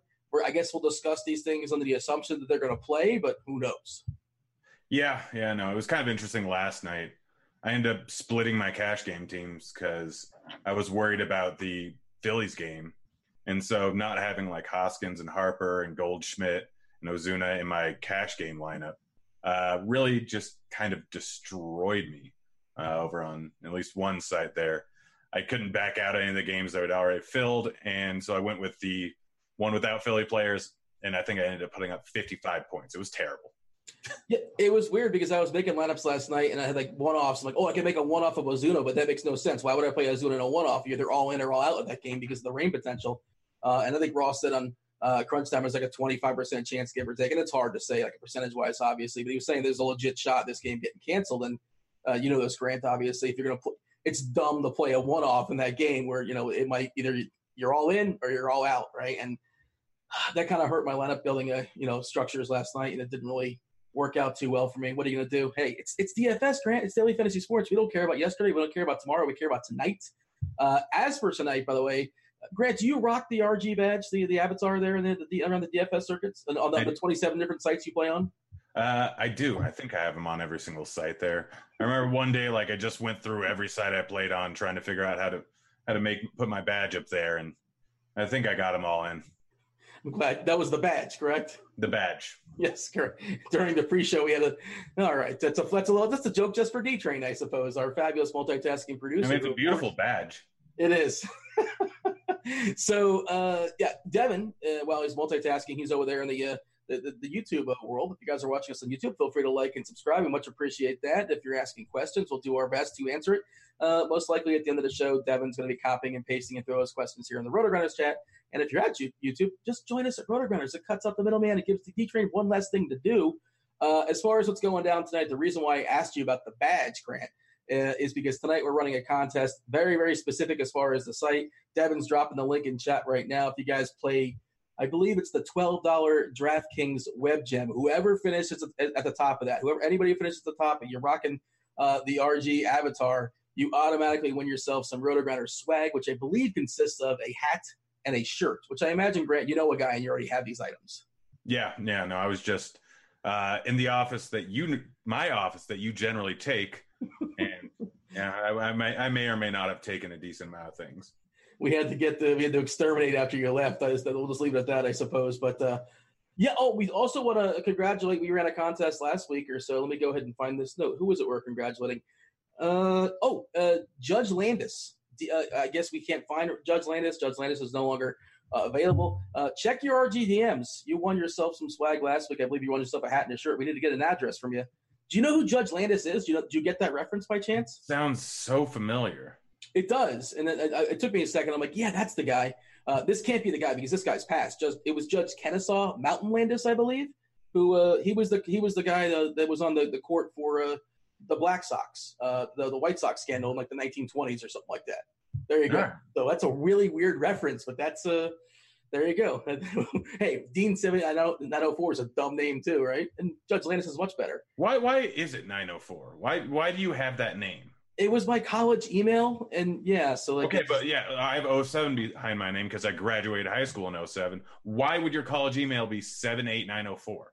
I don't remember if it was random. I don't remember if I was trying to be clever about something at the time. Honestly, I, I don't know. Uh, I are, wish I had a Are there really that many deans that went to UFC, whatever that, whatever college you went to, UCF? Yes, I, I, we, I, I minored in martial arts. I went to UFC. uh, no, uh, University of Central Florida. We're the national champs. You got to put some respect in that name. Um, yeah, but it's still Florida. Yeah, it is. That's that's a reasonable retort. yeah, that's Florida. Florida man. Um, that's always a fun Google. You ever Google Florida man and just see what comes up? It's always you ever Google Florida and then your birthday, Florida man, then your birthday, and always hilarious. I'm sure it's something. I, it's like a game of Mad Libs. It just goes wrong for sure. Uh, we have a nine gamer tonight. Uh, let's go ahead and dig in. I suppose. I think it's pretty clear at the top as far as the, the, the you know the best pitcher on the slate. I don't think it's a conversation. It's just a matter of salary cap, I suppose. But uh, we are, at least I am, uh, I'm prioritizing uh, Blake Snell. Uh, what, what, are your thoughts as far as Blake? Yeah, he's good. He's the best on the slate by far. Uh, Toronto has a 2.73 implied team total here. He's good against both sides of the plate. He's an incredible pitcher, 37% K rate, sub three xFIP. I mean, what you you should have him in probably every single line. The chances of him getting blown up are just not good, and there's not too many high upside pitchers. Um, there is merit to fading in tournaments because I'm assuming he's going to be like ridiculously owned. Um, but I, I, still, I might, I'm probably going to go in 100% on it. It's, it's, that simple. It's a good matchup. He's a good pitcher. He's the only ace on the slate. So outside of FanDuel, where it's only a one pitcher site, I, I say you just go all in. Well, the weird thing on FanDuel, it kind of opened up. If you looked at it last night, if you're kind of building lineups, I was trying to figure out like make it. I want to make a lineup of Blake Snell and make it look pretty good, and it was pretty gross because there wasn't a lot of discounted players over there. But what happened is the Diamondbacks said like, you know, uh, we're going to just throw a bunch of cheap guys out there, and the, the bench guys and the D backs are not particularly uh, expensive over there in FanDuel. The really, really popular lineup is going to be on FanDuel. You're not being sneaky if you have yourself Snell with like four cheap Diamondbacks. Just a heads up. Uh, that's that's your cash game build for sure. But for tournaments, obviously, maybe approach it a little bit differently, or your other dudes better be different for sure. And uh, as far as ownership, I'm taking a peek here. Obviously, Jamino and the team they're they're projecting ownership all the way up the lock, and it's it's uh it's ever changing. It's fluid, as one might say. Uh, and hey, we'll take a peek at this maybe, maybe later on in the show there, Grant, or we'll show the Ross Weather Edge, something like that. We always give something to the people, let them know what's going on as far as uh, one of the pieces we have at Premium here. Currently 39% owned as far as Blake Snell. Is that kind of where you're at? You think that's a reasonable number? You think you're going to be over? You think you're going to be under? What's your thoughts? I mean, I'm probably going to be over, but I think that's a little bit low. Um, should I drink this already? It's been Oh. I, yeah, knock it out. All right. That didn't go. Oh, That did I- not go well. What just happened? I was I was too busy re- re- refreshing. ownership. caught in my mustache somehow. What, what, what, what flavor beer was that by chance? Coors Light. I'm in Denver now, so So okay, here, can I ask this r- random question? You Go said. Cor- you said Coors Light. I know Nicole, who does a lot of the uh, the, the, the, the extension work and things like that behind the scenes here at RG. She lives in uh, Colorado as well, and I've heard her say Coors, but she says like Coors Field. Is this a debate? Is this like a local debate in Denver and Colorado? Is, do some people say Coors, other people say Coors? Is Nicole an outlier? Am I just hearing it weird? I have no idea. I have no idea what you're talking about. I think it's just different. Like it's different areas of the country say things slightly differently. Well, that's what the one area though. Is what I'm asking about, and that that's that's their home. You know, that's I figure they they got home field advantage. I assume they would know the names, but uh, yeah, okay. If Nicole's lurking, feel free to clarify. Maybe I'm just hearing it weird. I don't really know, but it was just maybe it's just me. Uh, but I could have sworn that it, it Coors is how she calls it. But uh, you, your understanding, everybody says Coors. I, I don't. I don't care. I don't think it matters. You say pop or soda, or do you call it Coke? Yeah. So and yeah, the, that, that that's a regional thing too. Obviously, in uh, in Florida, uh, well, I grew up in South Florida. We call it basically like you know a Coke, and then they'll say, "Well, what kind of Coke you want?" And like, oh, and then that kind of thing. It's like you have like a follow up. But I think pop is like Midwest, right? Yeah, pop's Midwest, and I think like uh, Pacific Northwest. I mean, I grew up saying pop my entire life, and I'm from the Pacific Northwest. Well, there you go. I don't know. The, the people in the chat are going to chime in on this for sure. This is the important things in the slate. How do, how you say uh, you know a soda beverage, and uh, you know how you say Coors. This is this is what you do on a nine game slate. We talked about Blake Snell. Blake Snell's just an awesome, awesome play uh, matching him against Toronto. This Toronto lineup obviously not very good. Uh, Snell has crushed them. You know, in a small sample size, he's crushed these guys. At least the ones you've seen so far before. For what it's worth, there is some hesitation because he doesn't have a leash of a guy like Scherzer. They're not going to let him go like 115 pitches, but assuming he's fairly efficient, he should go six innings and strike out, you know, eight or nine or something like that. And as far as the projections, I'm actually right now currently in the uh, the lineup HQ. I'm curious what we have as far as the prop total for K's. Uh, eight and a half. Take a stand. If, you, if you're on the, the sharp side app there, Grant, you swipe in for left. Wait, I don't know which is left, which is right, but are you going over or under eight and a half Ks for Blake Snell? I'm going. I'm going over. Um, it's a little interesting whether he's going to go that late into the game. Obviously, he can be efficient. Most of the time, he's going to be right under 100 pitches in pretty much every outing. Um, still, 36% K rate with a plus K rate matchup.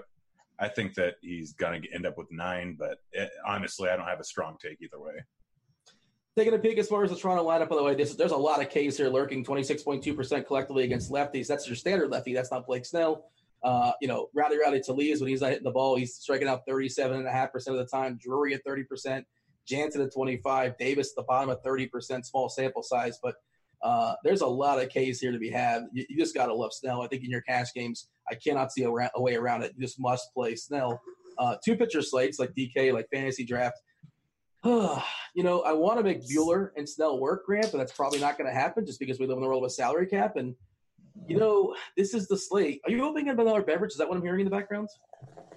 I thought you're waiting. some background noise. I thought you were waiting till the end of the show. Like, what, what's happened here? Yeah, I'm just going to let some of the carbonation go down. Uh, you know, a good thing with chugging is less carbonation makes it easier because it doesn't get caught up as much much in your stomach. So getting rid of the CO2 early is very beneficial for speed. You're like the Joey Chestnut of chugging. Like you have all these specifics that I was not aware of. Uh, some insight that the, the people out there are definitely going to put to good use at their next tailgate party for sure. So uh, Pablo Lopez seems to be like like that's looking at the slate last night, digging in today, and then they kind of jump around the industry and reading what people like. And Pablo Lopez is going to be really chalky today as an SP two. And like you're not supposed to play chalky Pablo Lopez, but he's at home versus the Giants, who are terrible, protected by a nice ballpark. He's cheap. He helps you get the sticks you want. Uh, he's a mix for a nice pairing with Blake Snell. And I mean, are you on Team Pablo Lopez as well? Because that's, I think that's where my cash games are leading. I mean, I think you like the very, very obvious build in cash games is Lopez and it's Snell. Like Mhm. they're not 100%. If you're playing cash and you're playing those two guys, you're just hoping that not 100% of people do. It's that simple. They're the by far two best options. Pablo Lopez playing in Miami with the dome closed against a not good San Francisco Giants team that strikes out a decent enough clip with a projected lineup here, or the current lineup. I think it's already out. Um, he's got a decent K rate, good ground ball pitcher, low walks, like everything that leads to a lack of volatility in terms of runs, and everything that leads to a bit of upside on a per dollar basis, considering his price. So Lopez is a very obvious cash game SP2 tournaments. I think the best EV move is to fade him entirely.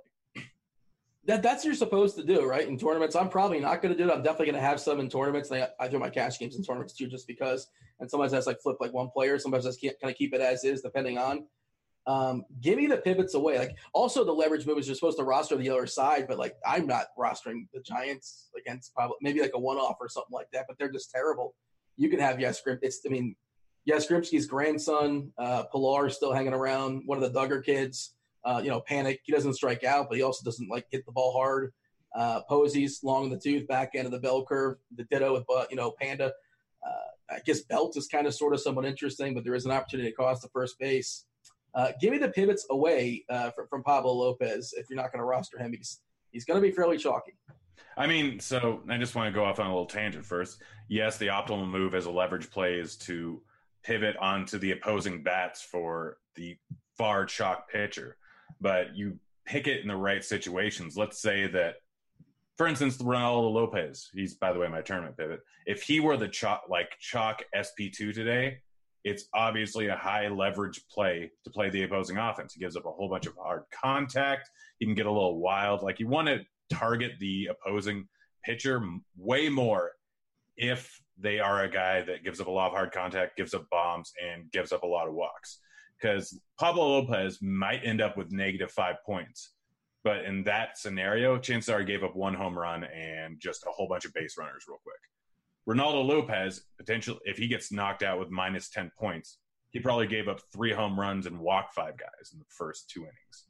So that that's just a little bit like when you're using game theory like that, there's times and places to do it. And I don't think today is, although he could anything can happen. It's baseball. It's just not high EV play to stack up the Giants because they're not a good team and there's a terrible ballpark in terms of upside. Uh, but anyways, pivot off of him, Reynaldo Lopez. So he's look at his numbers and they're not good. He's not good. No, his numbers aren't good. We also said the same thing about Giolito last year. You remember that? Well, he's a new guy this year. Yes. I mean, Reynaldo Lopez is kind of the same scenario. These White Sox, a lot of them have been drafted based on their high potential. Reynaldo Lopez has a fantastic slider, uh, which is case in point. Look at his K rate versus righties compared to lefties. Has a like some really good stuff, and it's interesting. I think we have the KC lineup out. Yeah, so there's one, two, three, four, five uh, lefties in the lineup, which drastically is a detriment to Reynaldo's upside. But you look at his, their numbers against sliders, which is something I don't always do, but like a beneficial thing to do is sliders often cause like bigger than average splits. And if you look at a team on how they do versus sliders versus righties, it's trash all the way up and down. The righties aren't going to be good, and none of the lefties are really that good versus righties. So Mondesi, not great. Uh, Nicky Lopez, not a huge sample size. Billy Hamilton's not good at all, um, just as an actual hitter. O'Hearn's pretty, like, very heavy whiff rate, and same with Dozier. So I'm really, really heavy on Reynaldo Lopez today. Just strictly the fact that they don't hit a slider well, which is his out pitch, and the fact that the lefties in the lineup don't really hit it well too, and have a decent whiff rate on it, like makes you think that the strikeout upside is high here. I mean, we've seen him as high as 13, 14 strikeouts in a game throughout the season. He has 25, 30. He has the same upside almost as Snell in all reality. Um, I'm spelling another terrible beer bet, by the way. Are you saying Reynaldo Lopez? Oh, if you will do a beer bet with me, I will bet you that Reynaldo Lopez outscores Snell. Oh my! I, I mean, I don't want to. sufficient odds. I mean, I don't want to do this, uh, but I, mean, I, I suppose. I mean, just to prove a point. Uh, I mean, there's no way. I mean, there's a way, but like, there's no way that Lopez outscores Snell tonight. Yeah, no, it's probably a one in fifteen chance. I guess. Yeah. Honestly, it's it's not nearly as bad as people think. Everyone, people have an inability to guess the odds on things in most scenarios here. And Reynaldo Lopez, one out of every 10, 12 times, is going to outscore Snell in this type of matchup just because he's incredibly volatile, but the sliders on, he has huge strikeout ability. Plus, this is baseball. Literally anything can happen. I mean, what happened to Grom when he was facing the Marlins when Dean said that they scored one run over the last week? What happened that night? He got outscored by every other. Yeah, got outscored by every other pitcher on the slate. This is baseball. Anything can There's happen. a word called variance, Grant, and in one game sample sizes, goofy things are going to happen, of course. And like Lopez this year is a disaster. What, what are we doing today in DFS? Is it one one day sample size? Correct, but like you know, it's we're we're trying to project the, the best case possible, and the the likely scenario is that you know Lopez isn't very good. He's probably like okay, but like not good. Uh, but like that's it's about survival too when it comes to SP two as well. You're not your expectations aren't particularly high. Uh, this year he's averaging over two homers per nine. That's too many. His Ks are about league average of 21 percent. Uh, too many walks as well. Uh, you know, the weather edge suggests the ballpark's going to play a little more fairly for, for pitchers for what it's worth, and it's already already a pretty cavernous ballpark. So maybe he's protected uh, by that to some degree. And a guy like Gordon or a guy like Soler won't necessarily bang one out, but he'll hit warning track. You know, that that's a way he can survive, I suppose. He's been a little bit unlucky as far as left on base percentage, I suppose. And the ERA kind of speaks to that. His ERA is 603 and his SIERA is only 510. But uh, like he's not been good. And I'm not ready to Giolito is like legit turned things around, and I'm not ready to say that that's going to happen for Lopez just yet. Maybe you're ahead of the curve. By the way, side note, I know you love your White Sox. Last night we were at the Sounds game. Solitary tier. You know who was there? I bet this guy who won you like probably a lot of money. Matt Davidson was playing. How about that? Gosh, I love that guy. Yeah, I, I, I figured I think be. Wikipedia has him listed as a pitcher. I think Texas was thinking about using him as a pitcher because he's got a filthy curve, if I remember correctly. in in uh, in spring training, he, he was he was trying to become a pitcher, and like you know, he could like a poor man's Ohtani or something like that. But uh, I guess it's not working out, and he didn't pitch last night. But I wonder if he's pitching in the minors. I don't know. Uh, give me some other pivots here as far as pitchers because it's a nine game slate. There's just I don't think it's very deep. There are some names out there. There's Syndergaard. I'm just I'm not excited about Syndergaard versus the Dodgers. I know you're getting a slight discount on it, but and he's also been bad like in good matchups. This is a bad matchup. Uh, and maybe I shouldn't be over exaggerating how he's been bad, in, you know, in good matchups and small samples. But maybe Thor is just not as good as we want him to be. Is that possible? I mean, so it's interesting digging into his numbers. Like, there's no reason that he should have a five ERA. Like, there's Correct. no reason at all. 3.62 xFIP this year. Like, the Ks are there, the walks are low, the soft contact is some of the highest in the league. No, almost no hard contact here. Not a lot of fly balls, big ground ball pitcher. So, there's one of two things that is probably happening. It's either he's getting incredibly unlucky or he's tipping his pitches. Um, which I don't know if he's really tipping his pitches. There's he's he throws basically five pitches. What pitch do you think is getting just absolutely destroyed? From Syndergaard? Yeah, I don't know. It's fastball. it's sinker, so pretty much the same thing, um, or similar enough. He's giving up a 438 woba to lefties and a 399 woba to righties here. It's not something that should be happening. Terrible ground ball rate on a sinker, which probably shouldn't be happening on a sinker regardless. Uh, like it's meant to be a pitch where you end up hitting on top of the ball there and induces more ground balls. So you look back into his past numbers. I've done way too much research into this today. Uh, high ground ball rate with his sinker, and it's just been getting absolutely destroyed. So either he's tipping it, or it's just a bunch of variance here. So I'm kind of on the variance train. I'm probably using Syndergaard. I think that he's the pivot off of it. No one wants to play him when he's going against the Dodgers, and I mean that makes sense. Obviously, he's a bit worse versus lefties, and this Dodgers team is very good. But I don't care. I'm I'm going to use quite a bit of Syndergaard tonight. As His K rate versus lefties is league average. Look at it, 21.7% this year. And it's not even that great versus righties, 26.8%. These, that's, That's- spectacular. That's fine. He can still go. He doesn't walk a whole lot of guys. He can still go later on to games, um, and he's going to go pretty low. I mean, let me double check ownership here. Um, he's going to be around one fourth of what Snell is going to be. Yeah, but rightfully so, I think. But I get it. I understand why you'll do And you're not advocating, advocating it for, for cash games. You're obviously talking Yeah. tournaments. This Uh, is a tournament pivot, literally all year long, by just pivoting off of the top owned guy every single slate to the lowest owned ace, and you're going to be up huge amounts of money. We uh we don't have the official Dodger lineup just yet, but as far as the projected lineup, we fire the old plate IQ. We're looking at 18.3% collectively as far as striking out versus righties. That's uh, not a positive number for, from a Syndergaard perspective. And uh, they also walk to a great degree at 10.4%. So uh, they're a patient team. Uh, you talk about Syndergaard as far as his numbers and how he's been unlucky. That's definitely true. 330 BABIP on the season. That should be definitely, uh, you know, he's been unlucky as far as the BABIP department, especially when you factor in the hard hit rate is 29.3%, which is, I think that's the lowest in the slate amongst all the pitchers going. Uh, the SIERA, of course, kind of speaks to that as well at 369. And he's got a left on base percentage at 64.5%. And part of that is probably because he lets people steal bases, I would imagine. And part of that's probably because uh, it's unlucky as well. His homer in the fly ball, a little high as well, too. But um, look, I get it. I get it in tournaments. And we can have the same conversation, I suppose, to a certain extent as far as Nola. How, what do you think about Nola today? Um, a lot of the line movement uh, that I've seen is actually going pretty far towards the Cardinals. So I'm not really big on Nola today. The uh, the weather out there isn't really conducive for pitchers. Um, if I remember correctly, looking at the Weather Edge tool, Or anything. Uh, actually, no, yeah, there's 40 games and there's less home runs, so weather's a little bit better for pitchers. But still, a lot of the Vegas line movements kind of going towards St. Louis. There, uh, Vegas doesn't really have a huge amount, or a lot of the sharp money doesn't have a huge amount of respect for Nola so far this season. He's hasn't been as good as he has been in the past. There's a lot of good hitters over on the St. Louis side, which I know Nola's been better versus righties than he has versus lefties, and really all we have is Fowler and we have Carpenter over on the other side that are lefties here. But these are good hitters, and a lot of them don't strike out at a huge rate.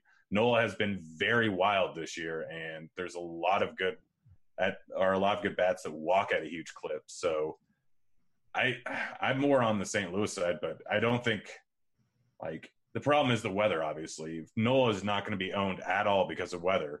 Yeah. Then I mean, there's not really a huge leverage spot going up against him. I, it, it doesn't look promising as of right now, but who knows? We shall see. And I think they play tomorrow early for what it's worth. Uh, I didn't mean to skip over, and we kind of mentioned him in, his name in passing, but you know he he seems like also a pivot, or you can double down and just kind of like really really punt some bats to some degree, and you probably can make it work depending on what kind of cheapies laying in lineups today. Uh, Walker Buehler should crush the Mets, right? I mean, most people should crush the Mets right now, uh, but I mean he should. He's kind of turned it around a little bit. He started off the year fairly, fairly poorly to say the least. Yeah kind of fix things a bit. In terms of actual talent, he outside of Kershaw, he's probably the best pitcher on that staff for talent. He's had four straight games of over 20 points here. This Mets lineup is not fantastic versus righties without a lot of the guys. I mean, they have Conforto back, but with a lot of the guys still missing from the lineup here. I mean, currently looking at the projected lineup, 335 Woba is just all right, 180 ISO, and almost all that has to do with Alonso and Forto. Um, but outside of them, they're just not a great lineup with a decent, with a lot of strikeouts in it.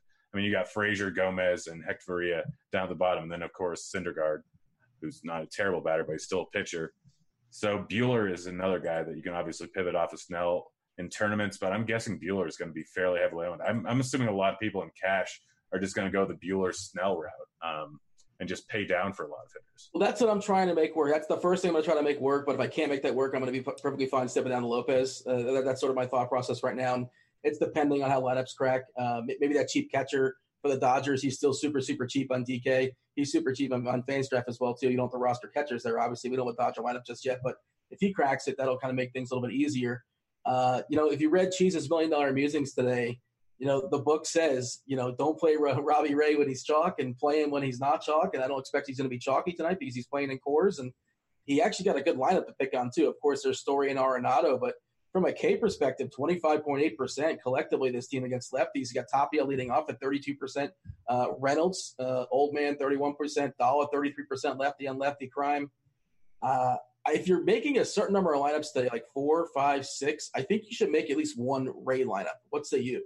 Yeah, I'm kind of right there with you. I mean, obviously over in Coors, what we target is guys that like throw a curve a lot, which Ray does quite a bit versus righties here. But there's enough lefties in this lineup here where he's going to be relying on his slider, on his fastball, on the movement on it, um, and like so he can just destroy this Colorado lineup, or he can get hit really hard. It's that simple. He's a guy with a 12% walk rate this year and a 40% hard hit rate this year. Going into Coors, if they're hitting the ball, then he's just screwed. Um, but if he's not, if they're not hitting the ball, if he's getting to that 30% K rate, then he's going to cruise through this. He's not going to have almost any ownership, even though he could potentially be the highest scoring guy on the slate. I mean, we've seen guys over in Coors just absolutely mow through lineups here. The ball doesn't break down nearly as much as it does in other stadiums, but um, like if you're pinpointing your spot and throwing a slider and a fastball quite a bit, and those are your two main pitches, you can still get a whole lot of damage done because if they can't hit the ball, then you know you have a chance to score big. There you go, bold proclamation. I mean, that, that's basically it. It's, it's, it's one of those things where if you're pitching to contact, it's a little bit worse to be over in Coors. But if you're a guy with a good slider and a good fastball, you have a better and a good changeup. You're better uh, getting through the lineup than you are if you just rely on making contact. Like a guy like Mikolas, where the balls are all being put in play, regardless of if they're going ground balls or whatever, they're still traveling or exiting the bat at uh, the same velocity, but they're not getting beat up or slowed down as much by um, the thinner air. So there's a lot more chance for hits, and plus the bigger outfield, all that, blah blah blah. So a strikeout guy like Ray actually fits in well for tournaments for um, guys in Coors. Umpire data sprinkling going through. We'll go ahead and show it in the premium peak in a second if we're, we're going to do that. Are we done with pitchers? Ready to move on as far as, as far as talk about the sticks? I know we're talking about the pitchers. We're also talking about the hitters but we do have to start talking hitters as far as the slate as well too. And it's a nine gamer. I think it's pretty well uh, obvious, I guess, as far as the hitters. There's some like some some just kind of crossing out for the most part. But any more pitchers for you, or shall we talk uh, sticks? I mean, yeah, let's talk sticks because I'm really not too happy about the umpire data. Oh boy, yeah, yeah, Reynaldo Lopez. You might want to cross it. Well, we'll see how you react to that. Uh, curious to get your take on it. But we'll show that in a second. That's one of the extremes, of course. And if you can't piece together context context clues, we'll stick around, but it's pretty clear what we're saying. Uh, your favorite catcher today? Oh gosh, I didn't. I forgot that we're actually gonna go. Uh, we do hitters. We go around the horn here. It's the flagship show. Honestly, again, I don't pay a whole bunch of attention anytime you talk. Uh, I don't know. Forest catchers. I don't know. Um, yeah, sorry, I was not prepared for this already. Uh, it's Swihart. It's that simple. Uh, the lineup that the Diamondbacks put out, he's batting six. He actually has some pop. Pop. Hoffman is a terrible pitcher, and he may have tried to fix things in AAA, but he's not been good in his first start back. He was playing over in Coors.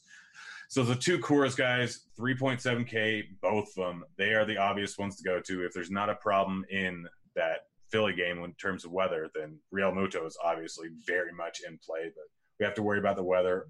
Or you can just play down with Maldonado, considering that there is that extreme hitters umpire there at 2 9. But I mean, anything other than that, like you want the two Coors pet catchers.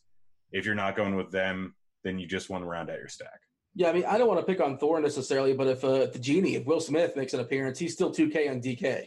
Uh, he had a nice night last night. He probably, if he plays tonight, he'll probably bat eighth once again. But you know, you want to make it as cheap as painless as possible on, on catcher sometimes, and especially if I'm considering doubling down as far as Buehler uh, and Snell and just you know paying up those two arms. That, that that's kind of way to make it work.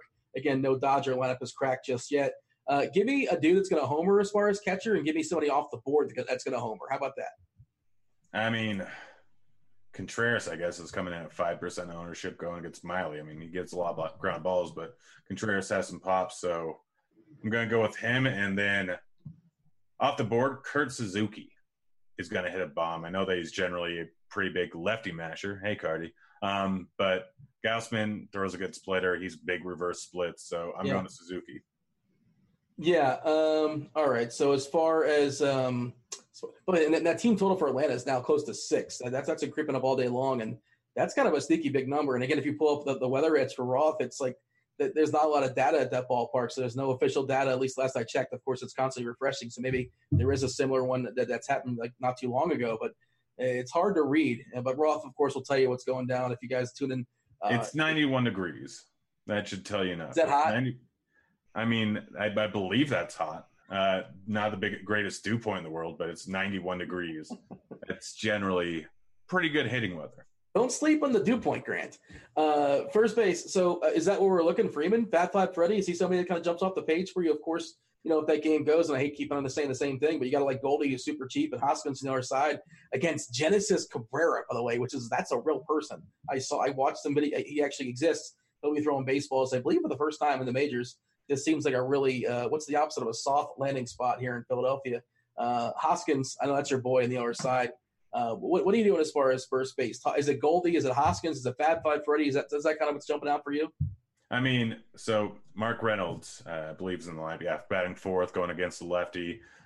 Always a chance it could get pinch hit for, but anytime you get a Coors bat in the heart of the lineup, the 3.5K, I mean, I'm guessing that he's going to be the huge chalk. I think that it's not a bad idea to go with him cash, even though he might get pinch hit for, but tournaments, uh, you're probably better off fading him we have Freeman, we have Hoskins, obviously, but that game is kind of up in the air of whether it's going to get played or not. So listen to Roth there. But both those guys, huge amount of power, good conditions.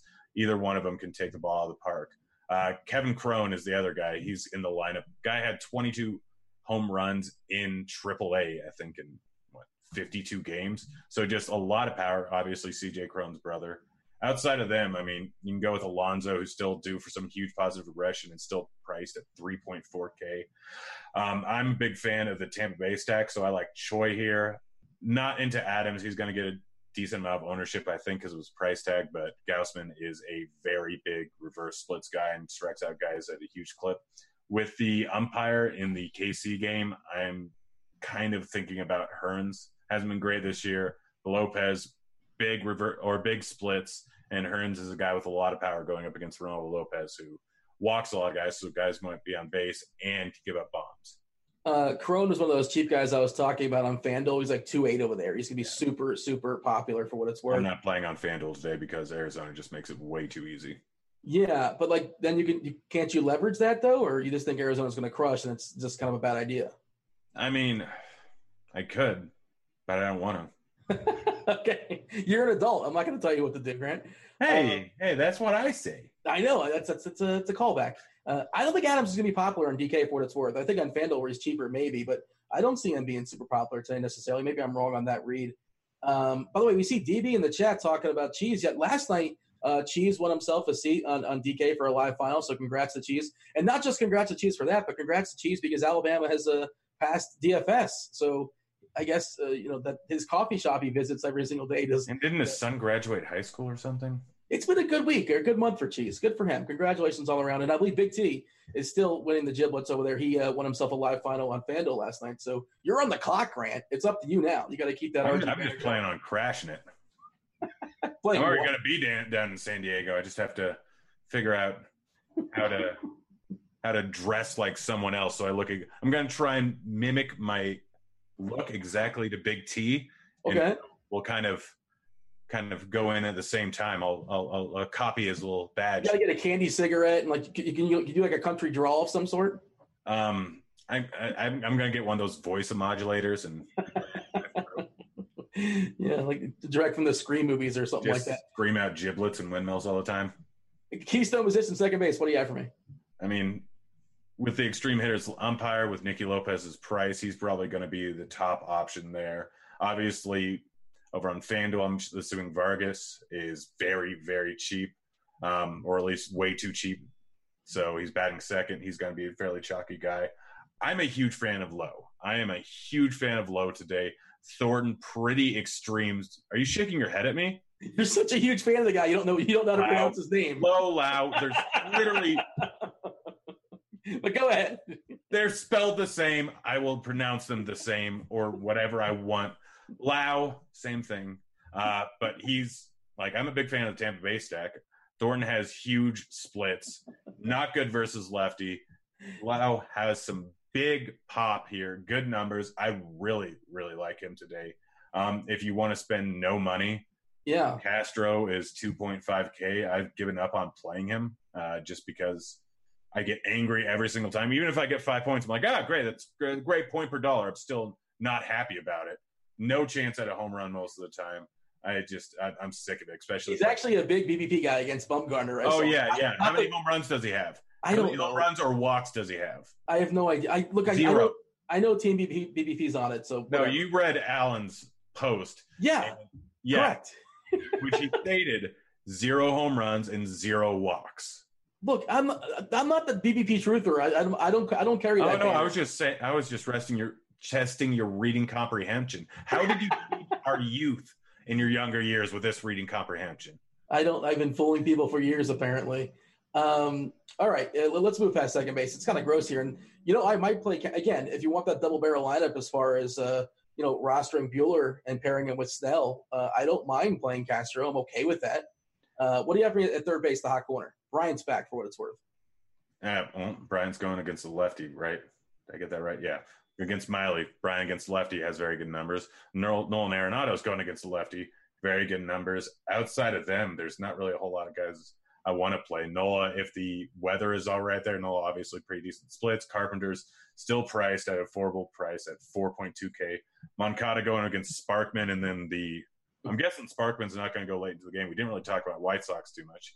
We didn't bring up Sparkman, but he's not a good pitcher, and then the Kansas City bullpen is not good at all. So going with any of these White Sox is not a bad move on a slate where there's four or five teams over a five implied team total, and some approaching six implied team total. So Bobby, don't worry, I'm doing it again. Um, and then Alon or Alberto, not a terrible play. I'm Carpenter's just terrible. So any of the Baltimore power bats, we didn't really talk about him too much either. When you don't talk about pitchers for 40 minutes, things go a little bit differently on the show. I always forget. Well, when you're talking about the pitchers, you're also talking about the hitters. Yeah, I, I know the reason why you do things, Dean. Doesn't mean I like it. um, Escobar, like it's essentially the two Coors guys are the top plays from a raw points perspective.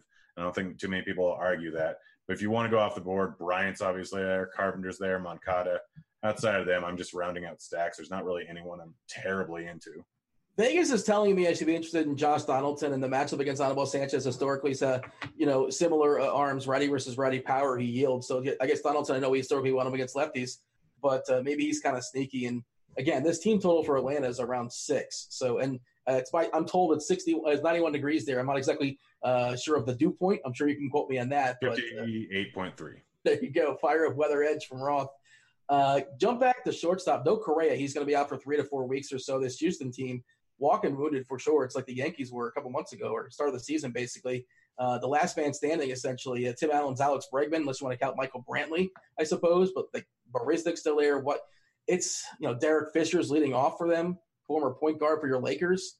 Uh, what do you have for me as far as shortstop? I mean, there's Coors again.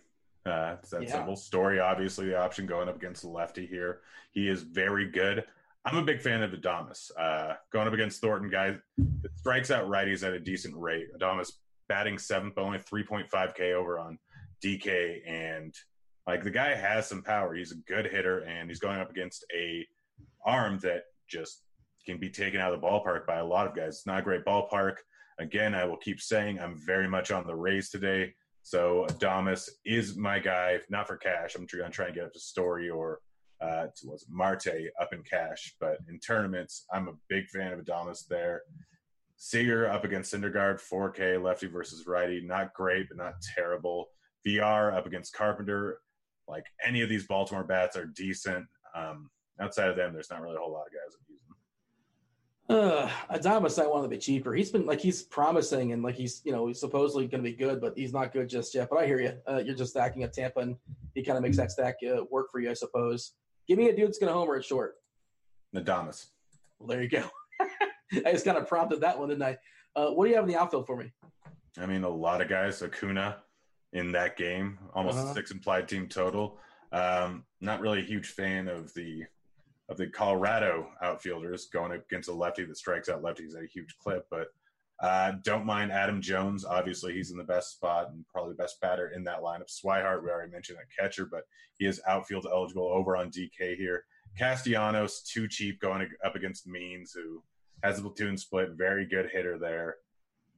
There's the Philly guys. I'll keep mentioning them. They're all in good spots, but they are all probable because of the weather. So you wait for Roth there. Jimenez, big or decent power bat going up against Sparkman for a few innings, and then the terrible Kansas City bullpen. Broxton is a guy that I'm hugely, hugely in favor of today. Uh, guy that we always target or always want to target going up against a not great K pitcher. And anytime he has a platoon split here, Carpenter, an 18.5% K rate guy, gives up a decent amount of hard contact here. Broxton, if he's putting the ball in play, it could very easily leave the yard at any time. It's being played over in Baltimore. And another thing, look at the weather edge tool. There's only four game sample size for that game, but the actual hitting conditions are not too bad. High dew point, high heat. So uh, really like Keon and Mancini. But smash the over. Whoever what was like one and a half, two and a half as far as dew point references today. That was a lock. I don't know if is there any inside information going on there, but that definitely uh, we're at like four or five at this point, I suppose. We haven't really talked a ton about that Baltimore Detroit game. What are you doing with it? Because you mentioned a few players there now. Finally, uh, ten total, like and the, you know pitchers that we don't necessarily respect. I guess means by default is one of the better Baltimore pitchers. How are we handling this game? Um, so yeah, Means is not a very good pitcher. Looking at the Vegas data, data um, they're kind of they're heavy on the over a lot of the sharps, and they're heavy on the Detroit side. So Means just not a great pitcher. Much better versus lefties than he is versus righties. 29% K rate compared to 15 versus righties. 155 plate appearance size this year. Um, so not good versus righties. And we have eight of them, I think, in the lineup here. Obviously, a few of them with some power here. Castellanos, Dixon, Rodriguez, Goodrum, a little bit better from the other side of the plate. But I mean, even Goodrum or Stewart, uh, who are obviously better against righties than they are versus lefties, they're getting a decent amount of that Baltimore bullpen that's not very good. I like a lot of the Detroit bats. I like a lot of the Baltimore stacks. I might not be stacking like I might not be stacking Coors much. I'm probably not stacking the Braves that much, even though they're by far the best raw points plays on the slate. I'm kind of going towards more of these games that there's cheaper hitters in, or not as much for Baltimore, which is re- weird to say, but there's cheaper hitters in, or just going to be completely overlooked like the Rays. Assuming the game isn't canceled by the time I'm making lineups, I'm definitely going to stack, have at least one Philadelphia stack against the Genesis Cabrera. Uh, all right, give me one dude that's going to homer in the outfield is like a guaranteed lock, like lock of the century, uh, and one guy off the board. I mean, is it, my favorite guy to homer is going to be Meadows. Um, I don't know. I, let me give you a cheap guy. Trying to find some cheap here. Okay. Because um, I'm not just trying to go obvious like you. I don't like to take the chalk every single time. uh, Keon and Meadows. All right, I'm firing up uh, the old screen share. Going to give, the people a peek as far as what's going down at lineup HQ. As far as umpire data, we kind of sort of teased that before, and the one that uh, had you a little perturbed over there, where the extremes kind of throw me off, kind of throw you off as well too, I suppose. And the guy you were talking about before is a as a pivot for tournament plays uh, is Reynaldo Lopez. He's got himself an extreme hitters umpire. How much, if at all, does that change things for you? I mean, it changes things a bit. Obviously, one thing we worry about with Reynaldo Lopez is his high walk rate and going up against a guy that uh, has the highest walk rate or umpire that has the highest walk rate or unadjusted walk rate since 2017 is not something that's that beneficial. And also the lowest K rate.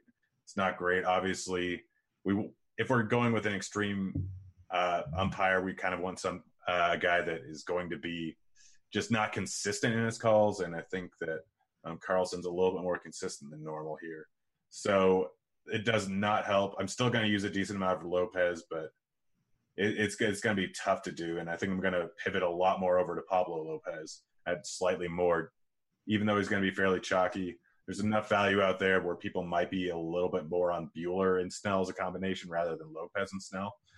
So it, it the umpire data is concerning like literally one of the few pitchers where it's concerning about is Reynaldo Lopez. Uh, Plate IQ premium scores. We see Snell popping, which kind of makes sense. Then Buehler, then Ray, then Nola, then Thornton, which is kind of interesting. As far as the ownership percentages, probably as we're doing this, start loading up your questions in chat. We got about 10 minutes or so before we step aside and get out of here, make way for crunch time with Roth. Roth was gonna, he's going to tell us what's going down uh, as far as the weather, and that's very, very important. That's going to dictate a lot of things tonight on this slate. Uh, you're going to want to see what he has to say. Crunch time, 6:15 East Coast, all the way up to lock time with uh, one Derek Carty, the aforementioned Derek Carty. Uh, as far as ownership, we talked about Snell being heavily owned. There you go, 40% popping, 32 as of right now as far as Walker Buehler. Uh, and Pablo Lopez and now Reynaldo Lopez are basically around the same at 27, 30%. And I think the Reynaldo Lopez is also because of the price, obviously, because, you know, we live more of a salary cap and he's super cheap and maybe he can just survive and put up like his 12 to 15 points or something like that, which is okay. Like that's not ideal, but you can, you can live with 14 points out of uh, Reynaldo Lopez, right? Yeah, I could live out of with 15 points, with 10 points, with eight points. Like I can still win a tournament with that. It's all about if the other guys around the same price range don't uh, don't do well, and if the guys near the top like Buehler, Snell, and Syndergaard and Mad Bum, if they have bad outings, then realistically, an eight point outing out for Reynaldo Lopez can help you win a GPP. Yeah, it's interesting. We didn't really mention Mad Bum, and he's facing the Marlins, and you're like, we're contractually obligated to talk about the pitcher that's going to face Don't the Marlins. talk about the Marlins. Every time you talk about how bad the Marlins are, they go out and score seven runs. Okay, well, they're still the worst team in baseball by basically any statistical measure. So if Great. Let's bet that I, because you're saying this, I bet that Mad Bum ends up in negative points, It's strictly based off of my superstition of you. Okay, uh, what are we wagering? This Uh, is like easy uh, money. A, chug beer. Okay, he's gonna have positive points unless he gets like takes like a line drive off the head in, in his first play or something like that. It's a single. Man, when Lopez outscores Snell and Mad Bum ends up with negative points, you're gonna get drunk. Uh, he's not a very likable guy, but I don't want that to happen to him necessarily. And it's funny, Bobby's in chat. He's talking about how Noah Syndergaard, Thor has like a, you know, I know it's a different number as far as it's minus 150, but you know, Syndergaard's got a five and a half prop, just like the aforementioned Mad Bum, just like Kevin Gausman, just like Reynaldo Lopez, just like Trent Thornton. Uh, I understand he's got the toughest matchup there, and he's got a bad matchup from a K perspective, but still, like it's just kind of shows that maybe Syndergaard's a little bit more of a name than the numbers actually suggest you know, but again, uh, certainly in play for tournaments. Fire up those questions there in chat for us. Got about nine minutes or so. Knock out as many as possible. If you guys are watching on, on YouTube, feel free to like and subscribe. Jump on over here to the Rotogrinders chat. If you guys are asking questions over there, he trained. He's going to copy and paste those and throw them here in the Rotogrinders chat. And if you guys are already at the Rotogrinders chat, ask your questions. Grant, you ready for questions? I've, I've been ready for like seven days. Would you include DJ Stewart in your Orioles stack? I mean, you can. I'm pretty sure it's priced cheap enough. The Oriole stack is strangely enough too expensive today, and he's one of the cheaper bats. I'd rather go with Broxton, but like it's it's tough to fit. Which I didn't think I'd have to say this all year long. It's tough to fit VR, Mancini, Nunez, and Dwight Smith Jr. all in your stack and still have a chance of Snell. Play the Uh, brothers Lopez. Yeah, that- that's that's how you get there, right? Yeah, Uh, pick one team: Orioles or Tigers. honestly, for tournaments, it's probably Tigers. Uh, would you punt Jansen to fit in the bats on, on DK? Any interest in Danny Jansen as, as a punt today? I mean, yeah, he's two point one. That's a little tough. Have we gotten the Dodgers lineup yet? Yeah, we want Will Smith. I mean, I, I don't want to pick on. You're basically going to get a zero there. I mean, you never know. It's baseball, yada yada yada. But uh, I don't want to do that. it doesn't Yeah, sound I don't- either. I don't either. I'm gonna just double check some things. Um, I mean, realistically, you're better off just punting with Starlin Castro at second. I guess it's not. Neither of them are great options, but Yeah, I mean, look, if, if I can get Castro and, and somehow Smith cracks that lineup, uh, I think you can have a good time as far as making lineups makes it a little bit easier. We got a uh, VR and Nunez for FanDuel Cash with Story as utility. So would you play two shortstops in your cash lineup on FanDuel? That's Story and VR along with Nunez. I haven't looked at FanDuel too much today. But um, the fact that you can fit in multiple Diamondbacks at cheap prices, if you can fit in both VR and Story, that's not a bad idea at all. Are those guys cheap? I don't know if they're cheap necessarily. Look, I mean, I'm starting FanDuel Cash from a Arizona Diamondback perspective because at least three of those guys are super, super cheap, and maybe you're already have in the lineup. I'm not really sure, but like Locastro is leading off. And he's like, We got Will Smith. nice. There you go. Get. Uh, I was gonna do a getting jiggy with it, but I held back there for a second. na na na na na. na. gonna bust that with some summertime. Um, all right, so um, yeah, FanDuel Cash, uh, Arenado and Story stack with Nunez as, as utility. What? Why? Why Nunez? What are you playing Nunez for? because he's going up against Carpenter. They have a 5.26 implied team total. Nunez has some pop, more pop than Mancini. He's priced at 3.5K over on FanDuel. Why would you not play him? Three five's not a good price. There's much better players at three five. Uh, I- 3.5 going up against Carpenter in good hitting environment. Yeah, it's fine. I don't need it. It's okay. I'm not going to discourage it, but that's like, you know, that's that's like, you know, okay. I would you rather play, Markakis or Nunez? Because those are options around three five. Well, I mean, I can I can readjust and go for a twofer, like you know, but uh, like Derek Fisher is 2.1k leading off on on, on Fanduel. I bet you Nunez outscores both Story and Arenado combined for a beer. How hammered are you gonna?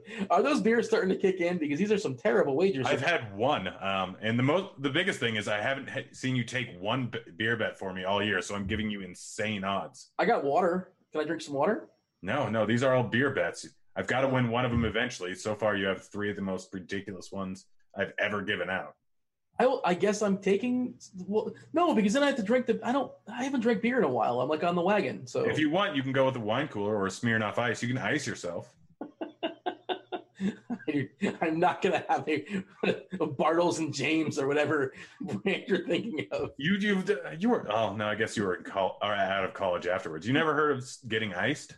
No, I don't know that term. Getting iced. oh, so that's- you like little bottles of smear Smirnoff Ice, the five percent like wine cooler type things. You hide them in places, and like the easiest one was always in a cabinet or a glove box at a tailgate. And they're like, "Oh, can you grab some, that out of my glove box?" Sure. And they open it and they see the Smirnoff Ice. You have to get down on one knee and chug it. Oh yeah, I mean I'm aware of the existence of Smirnoff. I don't know if it still does exist, but I know it was a thing at one point. But uh, I never dabbled. I, I never looked at that bottle and said, "Yeah, that, that looks uh, enticing." I And, uh, if, well, I mean, pretty much the only people that ever looked at a Smirnoff Ice bottle and thought were was enticing were, those that missed Zima. I mean, teenage girls. Pretty much are the ones who drink. That's That, that's illegal. You're advocating breaking the law. Uh, Uh, they had Smirnoff Ice over in England. The legal drink, drinking age in England is 18. I believe it's 16. That's our export to England. Come on, we can do better than that. Uh, pick two FanDuel value plays. You got Fisher leading off. You got Hicks or you got Stewart. Hicks, Stewart, or who? Uh, Fisher leading off today for um for the, the Astros And that's with. FanDuel. I'd probably go with Fisher. Uh, Swanson or Turner at shortstop. Swanson or Turner? I If I'd you're stacking go- Atlanta, take Swanson. I I'm going Turner. I had to remember. Some reason I got that mixed up with Philly. I was thinking about the weather issues, but there's no weather issues. I'd rather go with Turner. Gausman reverse splits. Turner's going to be lower owned. Feel free to add whatever context you want to this, but the question is favorite starting pitcher.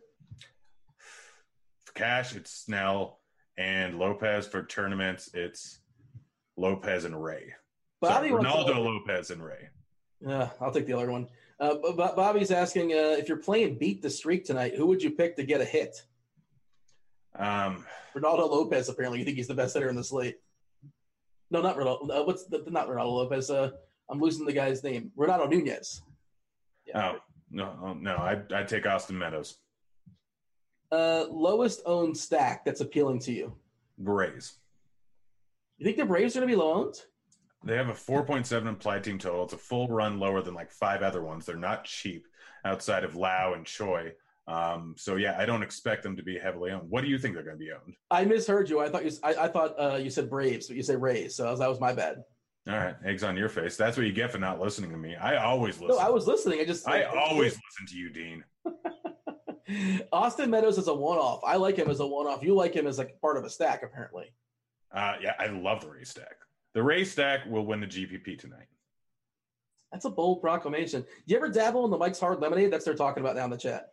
I used to when I was younger, um, just when it was around, and that was the only thing I could get. Do they still make it? Is that still a thing? They Mike's Hard Lemonade, I think, expanded to about fifteen different products. I think they have Mike's Hard Cider now, uh, which trying to bring cider to the American market since it's so prevalent over in Europe. Okay. Uh, give me your favorite stack since we, have, we, we kind of haven't like uh, necessarily specifically talked about that. Just to kind of reiterate as we step aside and get out of here. Um, there's the obvious ones, Coors and the Braves, but I want lower owned guys tonight, so I'm going with the White Sox and the Rays, just as two of my favorites. All right. Before we step aside and get out of here, just a reminder that uh, jump in that DraftKings uh, tournament over there. Uh, if you guys, the, the one that's, you know, Devin's going to go ahead and drop the link. I think it's a $12 tournament. Whoever finishes and the highest, no matter where you finish, the highest person with the Rotogrinders uh, avatar that's rocking it, you get yourself a free shirt and a free hat. Uh, and if you happen, this is the thing that happens all the time for what it's worth. If you happen to finish uh, in the top 10 in uh, bigger field contests with the Rotogrinders avatar, you get yourself a free month of premium as well. That's something that's always going on. If you guys are not aware, check out in the forums for more information on that. Uh, Judge Landis, if you're out there lurking, check your DMs because you won the contest last week, and I guess we cannot. Uh, we've not got a response just yet. Grant, give me something good before we step aside and get out of here and make way for crunch time. All right, I'm going to drink this beer. Oh, there you go. Knock it out.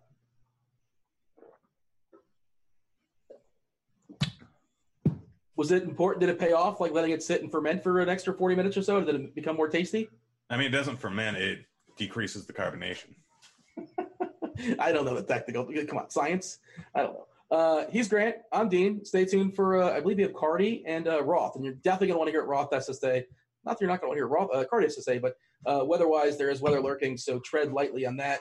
I'm Dean. Enjoy the enjoy the rest of your baseball. Bye. We're out of here. See you, kids. Holler.